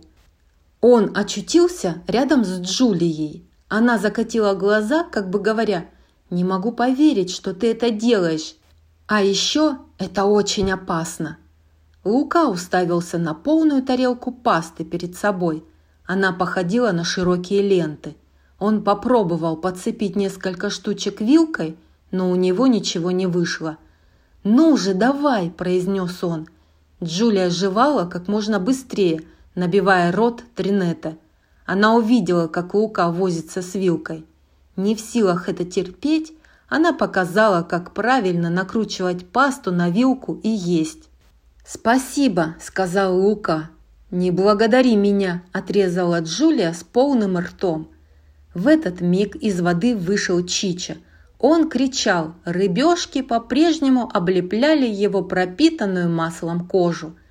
«Хватит вопить, коснись Гвидо!» – крикнул Эркали голосившему Чичо. «Кретин!» Чичо, наконец, сделал, что надо, и Эркали толкнул Гвидо к столу с пастой. «Идем, быстрее, быстрее!» Гвидо сел за стол и принялся есть как не в себя. Вот только Джулия уже прикончила свою порцию. Она швырнула вилку на стол, и толпа взорвалась овациями. Альберто сидел в своем убежище, глядя в окно. Вдали виднелся Порто Россо. Он знал, что прямо сейчас идет гонка. Гонка, в которой он должен был принять участие вместе с Лукой и Джулией. И вот он здесь, сидит в своем убежище, один.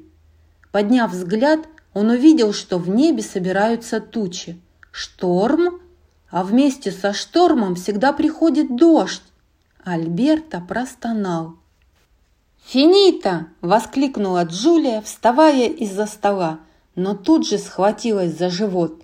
Девочка поковыляла к велосипедам, постановая при каждом шаге.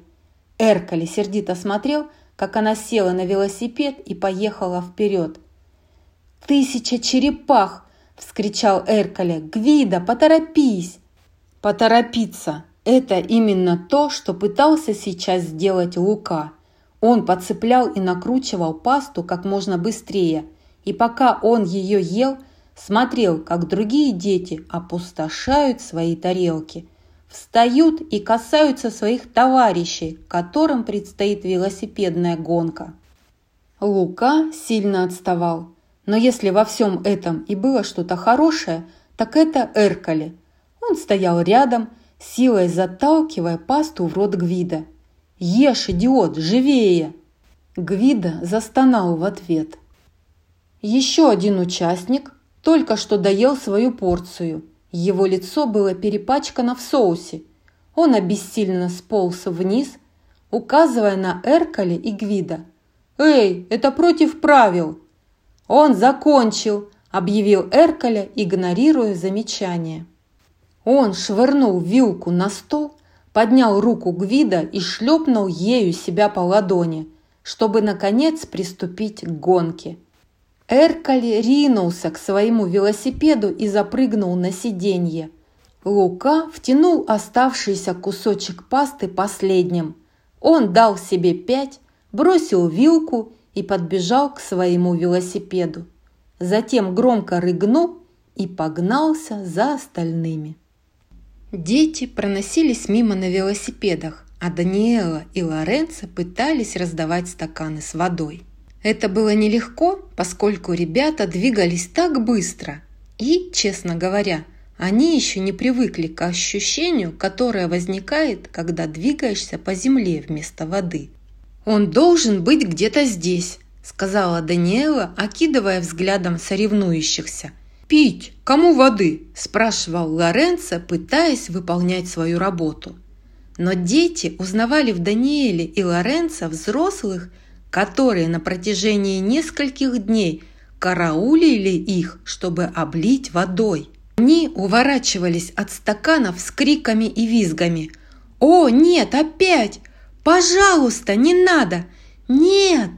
Наконец Даниэла заметила ребенка, который ехал в самом конце. «Это он!» – сказала она, повышая голос. «Лука, стой!» Родители ринулись к нему, но Лука вскрикнул и свернул от них в сторону. «Прости, мам! Прости, пап!» – прокричал он, ускоряясь. «Я должен это сделать!» Они побежали за ним, но Лука несся слишком быстро. «Немедленно вернись сюда!» – окликнул его Лоренцо. А Даниэлу так впечатлило, как ловко ее сын ехал на велосипеде, что она даже не стала на него кричать. Ого, как быстро у него получается!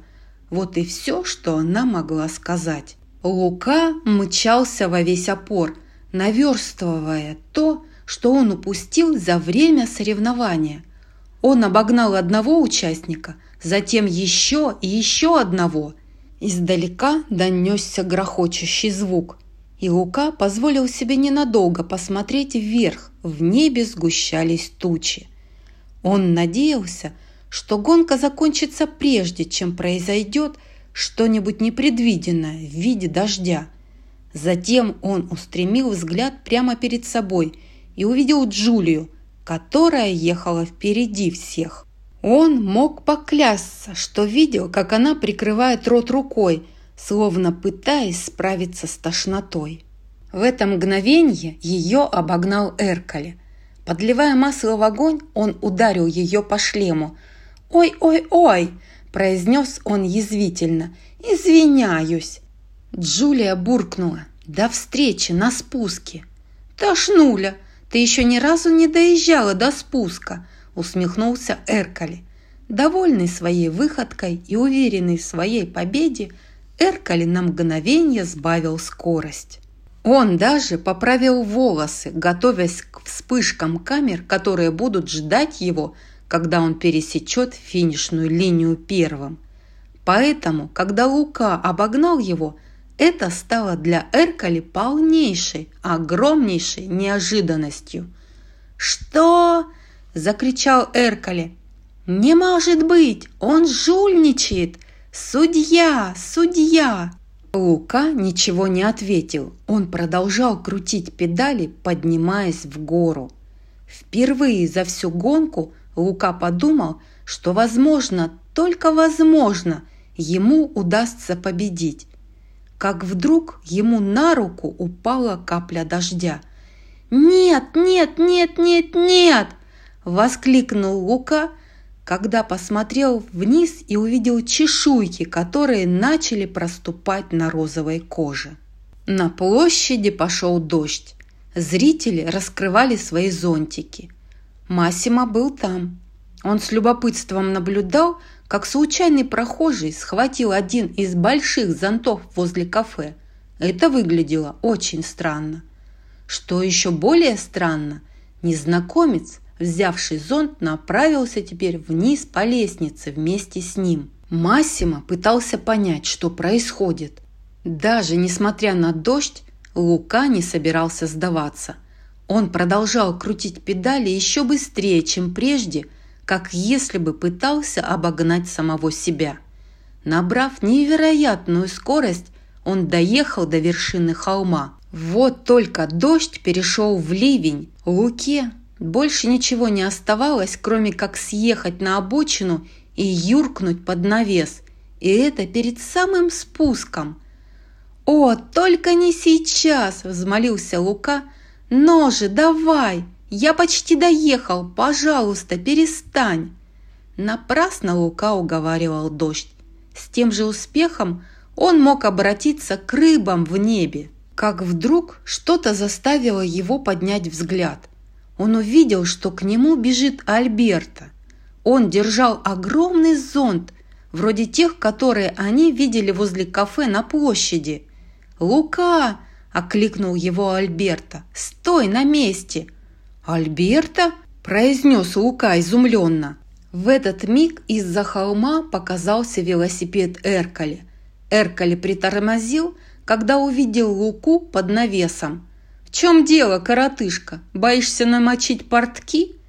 На этом Эркали не успокоился. «Еще и этот тут как тут. В последний раз говорю вам двоим, здесь не место. Валите из моего города!» Эркали подъехал к Альберто и пнул его, сшибая с ног. Зонт отлетел в сторону, а Альберто подкатился к Луке. Он тут же встал, но было слишком поздно. Намокнув, Альберто обратился в морского монстра. Эркали резко остановился. «А-а-а!» – завопил парень. «Морское чудовище прямо здесь!» И зрители, и участники соревнования ахнули при виде морского чудовища. Эркали крикнул вниз. «Чичо, мой гарпун, живо!» Лука взглянул на Альберто. Он продолжал укрываться от капель под навесом и смотреть на Альберто в морском обличье, который стоял под дождем. Джулия к этому моменту добралась до холма и увидела, что происходит. Она ударила по тормозам. Лука снова посмотрел на Альберто и шагнул к нему. «Нет, стой!» – сказал Альберто, пятясь назад. «Оставайся там!» Затем взглянул на толпу и бросился к ней, крича: «Погнали!» «Альберто, подожди!» – окликнул его Лука, но друга уже было не остановить. Народ выкрикивал: «Морское чудовище! Остановите его!» Несколько людей из толпы закинули сеть и поймали в нее Альберто. Он беспомощно рухнул на землю. «Нет!» – воскликнул Лука и, переполненный решимостью, выехал на велосипеде под дождь. Он мгновенно обратился в морское чудище. Джулия впервые увидела Луку в его естественном обличье. «Санта-Рикота!» – изумилась она. Лука проехал прямиком сквозь толпу, которая сгрудилась вокруг плененного Альберто. Затем выставил руку в сторону и затащил Альберто на велосипед. «Что?» – крикнул Эркали, не в состоянии переварить происходящее. Лука погнал велосипед вниз по склону. Альберто тем временем сбросил с себя сеть. «Эге, да ты и правда сумасшедший!» – сказал Альберто. «Мне было у кого учиться», – ответил Лука. Альберто обнял Луку. «Едем к воде», – сказал Лука, когда они проезжали мимо Эркали. В следующую секунду Чичо протянул Эркали гарпун. «Ну ты и тормоз, Чичо!» – взвился Эркали.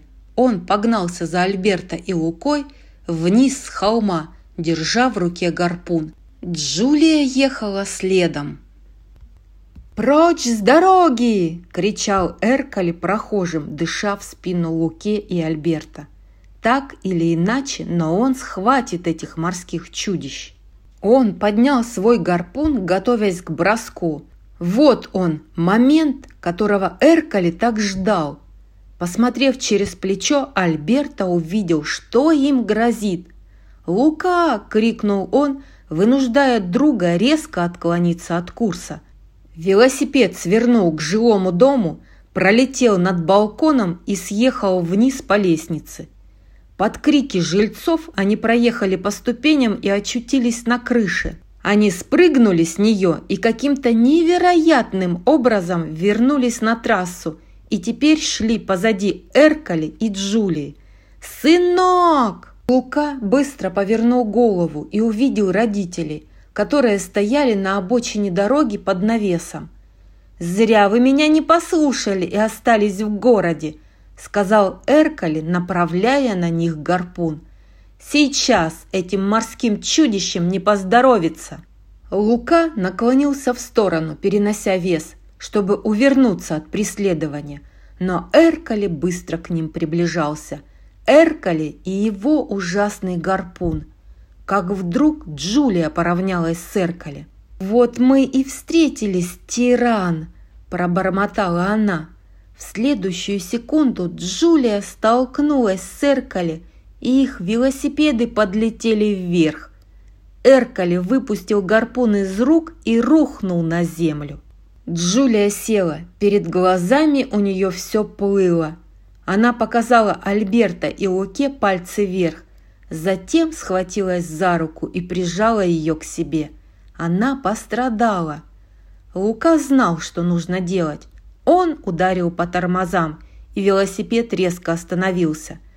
Массимо стоял в толпе на площади и изумленно смотрел на мальчиков-монстров.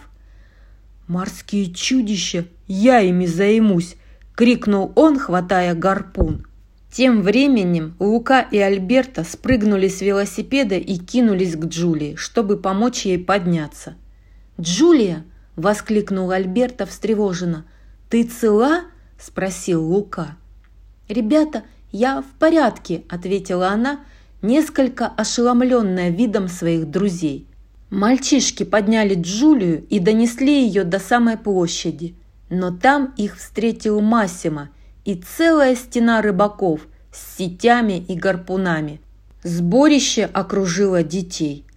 «Морские чудища!» – вскричал Массимо. «Джульетта! Папа, я!»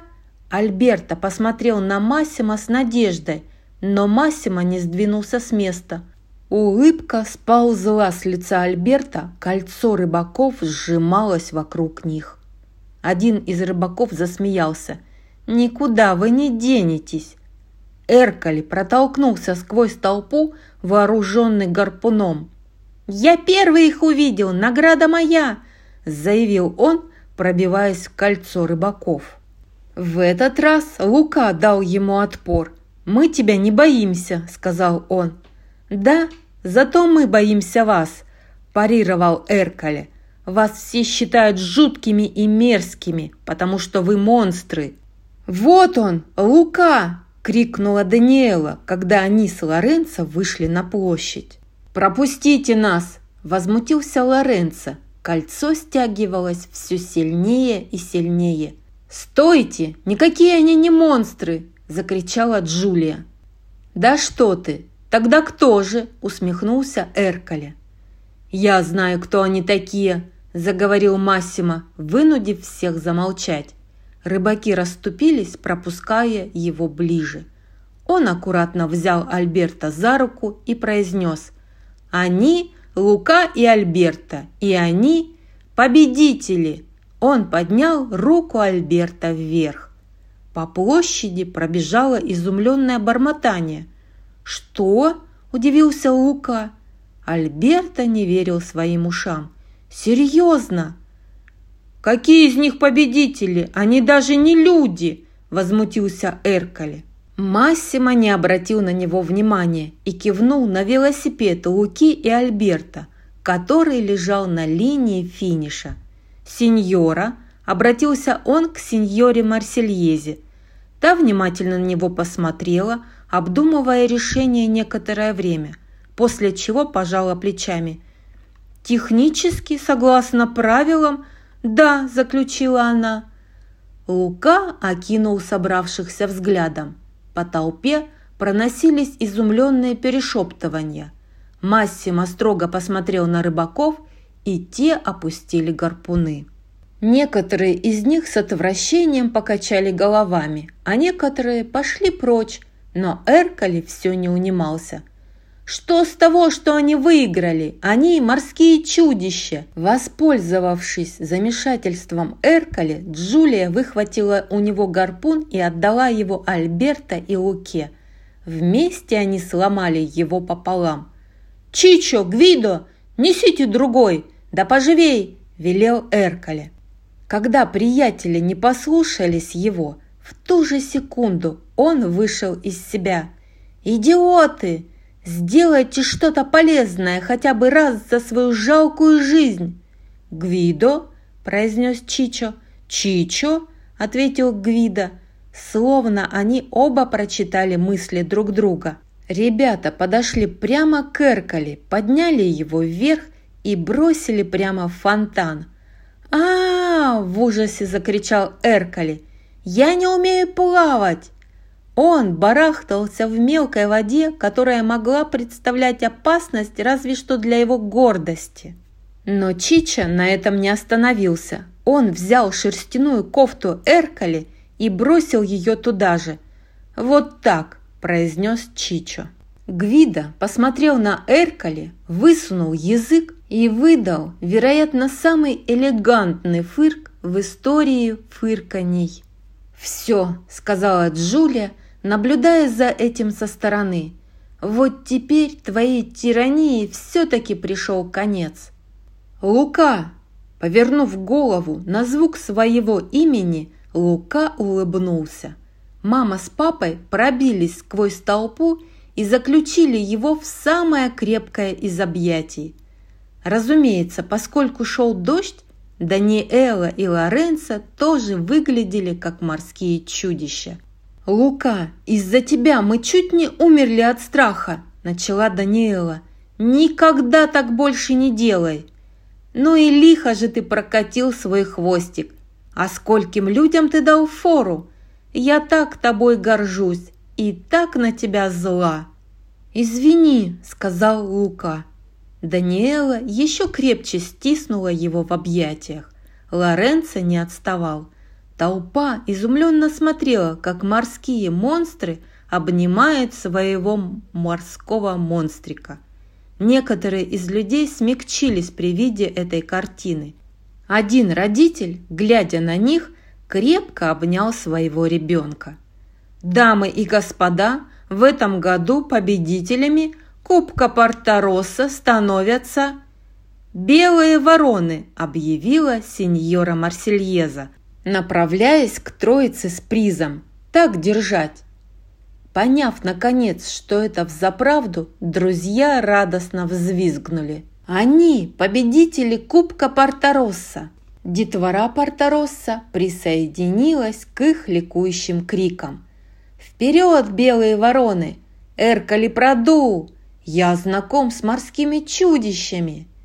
Две пожилые дамы, которые повстречались парнишкам в их первый день в городе, те, которых Лука по ошибке обругал, отбросили свои зонтики в сторону. Капли дождя коснулись их кожи, и они тоже обернулись морскими чудовищами. Очевидно, Лука и Альберто были не единственными морскими монстрами, которые прятались у всех на виду. Лука и Альберто, наконец, заполучили свою веспу. Шаткие колеса катились по брусчатке, городская детвора бежала следом. «Ого, они купили веспу! Не может быть!» «Полюбуйтесь на крутейшую веспу, которую видел мир!» – крикнул Альберто. Джулия и Лука поддержали его радостными возгласами. Альберто шумно въехал в сад, когда Массимо подавал ужин. Веспа издавала устрашающий звук, похожий на кашель. От нее отвалилось несколько деталей. «Само совершенство!» – гордо произнес Альберто. Массимо улыбнулся и подал пасту своим гостям – Даниэле и Лоренцо и бабушке Луки, которая каким-то невероятным образом тоже очутилась здесь. «Прошу, ешьте, ешьте», – сказал Массимо, затем, посмотрев на бабушку, добавил: «Синьора». «Граци», – поблагодарила его бабушка, беря тарелку. «Мам, что ты здесь делаешь?» – спросила Даниэла. «Я бываю в городе почти каждые выходные», – ответила бабушка. Даниэла рассмеялась, глядя на сына, который разговаривал с Джулией и Альберто. Он казался таким счастливым, таким беззаботным. «То, что он сделал сегодня, впечатляет», – сказала Даниэла. «Но мы не можем разрешить ему остаться в этом мире. Или можем?» «Некоторые люди, они никогда его не примут», – ответила бабушка, поглощая пасту. «Но некоторые непременно. И, судя по всему, он умеет находить именно таких». «Так куда вы отправитесь первым делом?» – спросила ребят тем временем Джулия.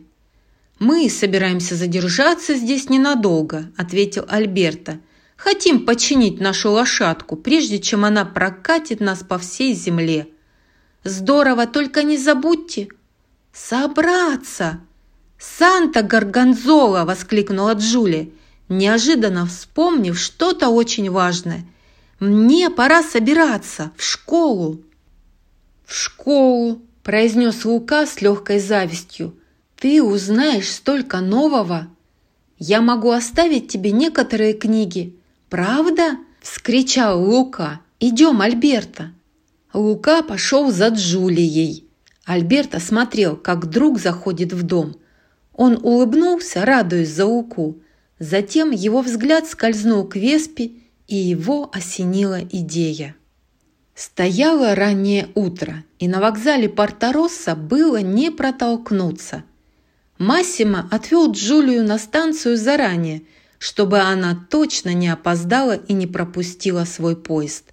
«А ты взяла перекус в дорогу?» – спросил Массимо, глядя на дочь, увешанную сумками. «Си», – ответила Джулия утвердительно, – «кофту на всякий случай, если замерзнешь». «В миллионный раз повторяю, Си», – сказала Джулия. «Я тоже тебя люблю, папа». Затем она крепко обняла отца и повернулась к Альберто и Луке. «Санта Моцарелла», – произнесла она, – «у нас получилось». Альберто улыбнулся до ушей, а Джулия обхватила их с Лукой руками и стиснула обоих в объятиях. «Чао, Джулия», – сказал Лука. Он смотрел, как она садится в вагон. На глазах у него выступили слезы. Исчезая внутри, Джулия сказала на прощание: «Чао, ребята, еще увидимся». Лука вытер слезы и повернулся к Альберто. «Что ж, идем чинить нашу веспу». Альберто посмотрел на друга. В руке он держал клочок бумаги. «А, – произнес он, – по поводу этого. Эм, тут такое дело. Я, я вроде как ее продал». Альберто протянул бумажку Луке.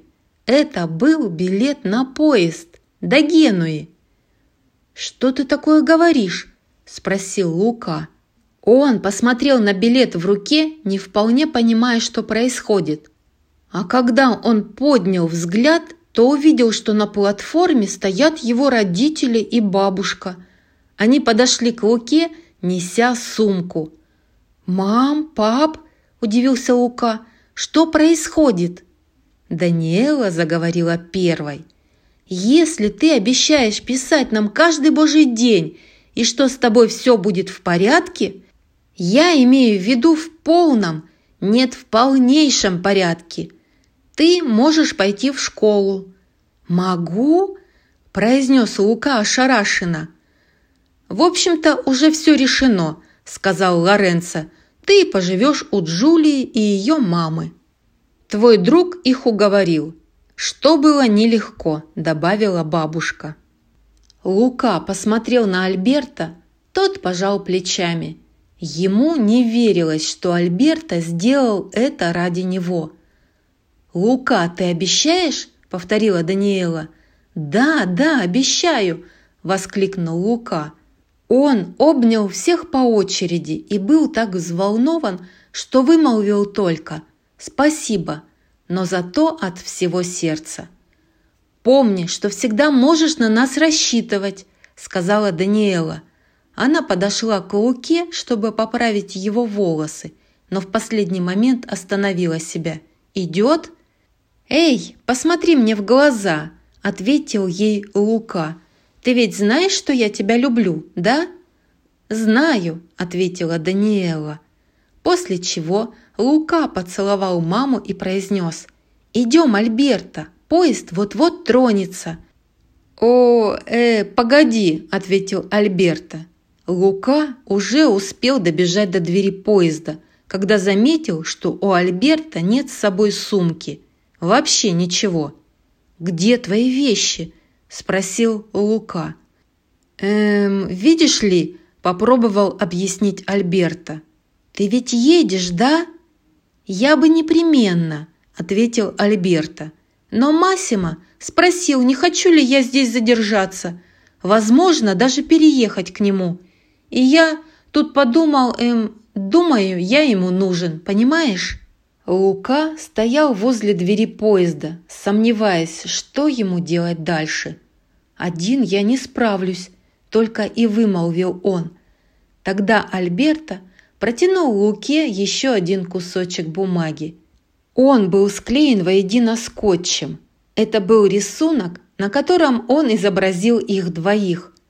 «Но я всегда буду с тобой», – сказал Альберто.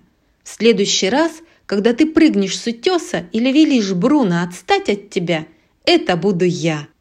«Но как я пойму, что с тобой все в порядке?» Альберто заключил Луку в объятия. «Ты увел меня с острова, Лука», – ответил Альберто, – «и теперь я в порядке». Поезд вот-вот должен был тронуться, и Лука медленно поднялся по ступеням в вагон. В это мгновение на крытую платформу закапал дождь. Мальчишки пожали друг другу руки. Поезд отошел от станции, Альберто кинулся следом. Добежав до края платформы, Альберто попал под дождь, принимая обличье морского монстра. «Юху! Вперед, Лука, вперед!» – прокричал Альберто. Лука, не отрываясь, смотрел, как его друг становится все меньше и меньше, пока Альберто окончательно не растворился вдалеке.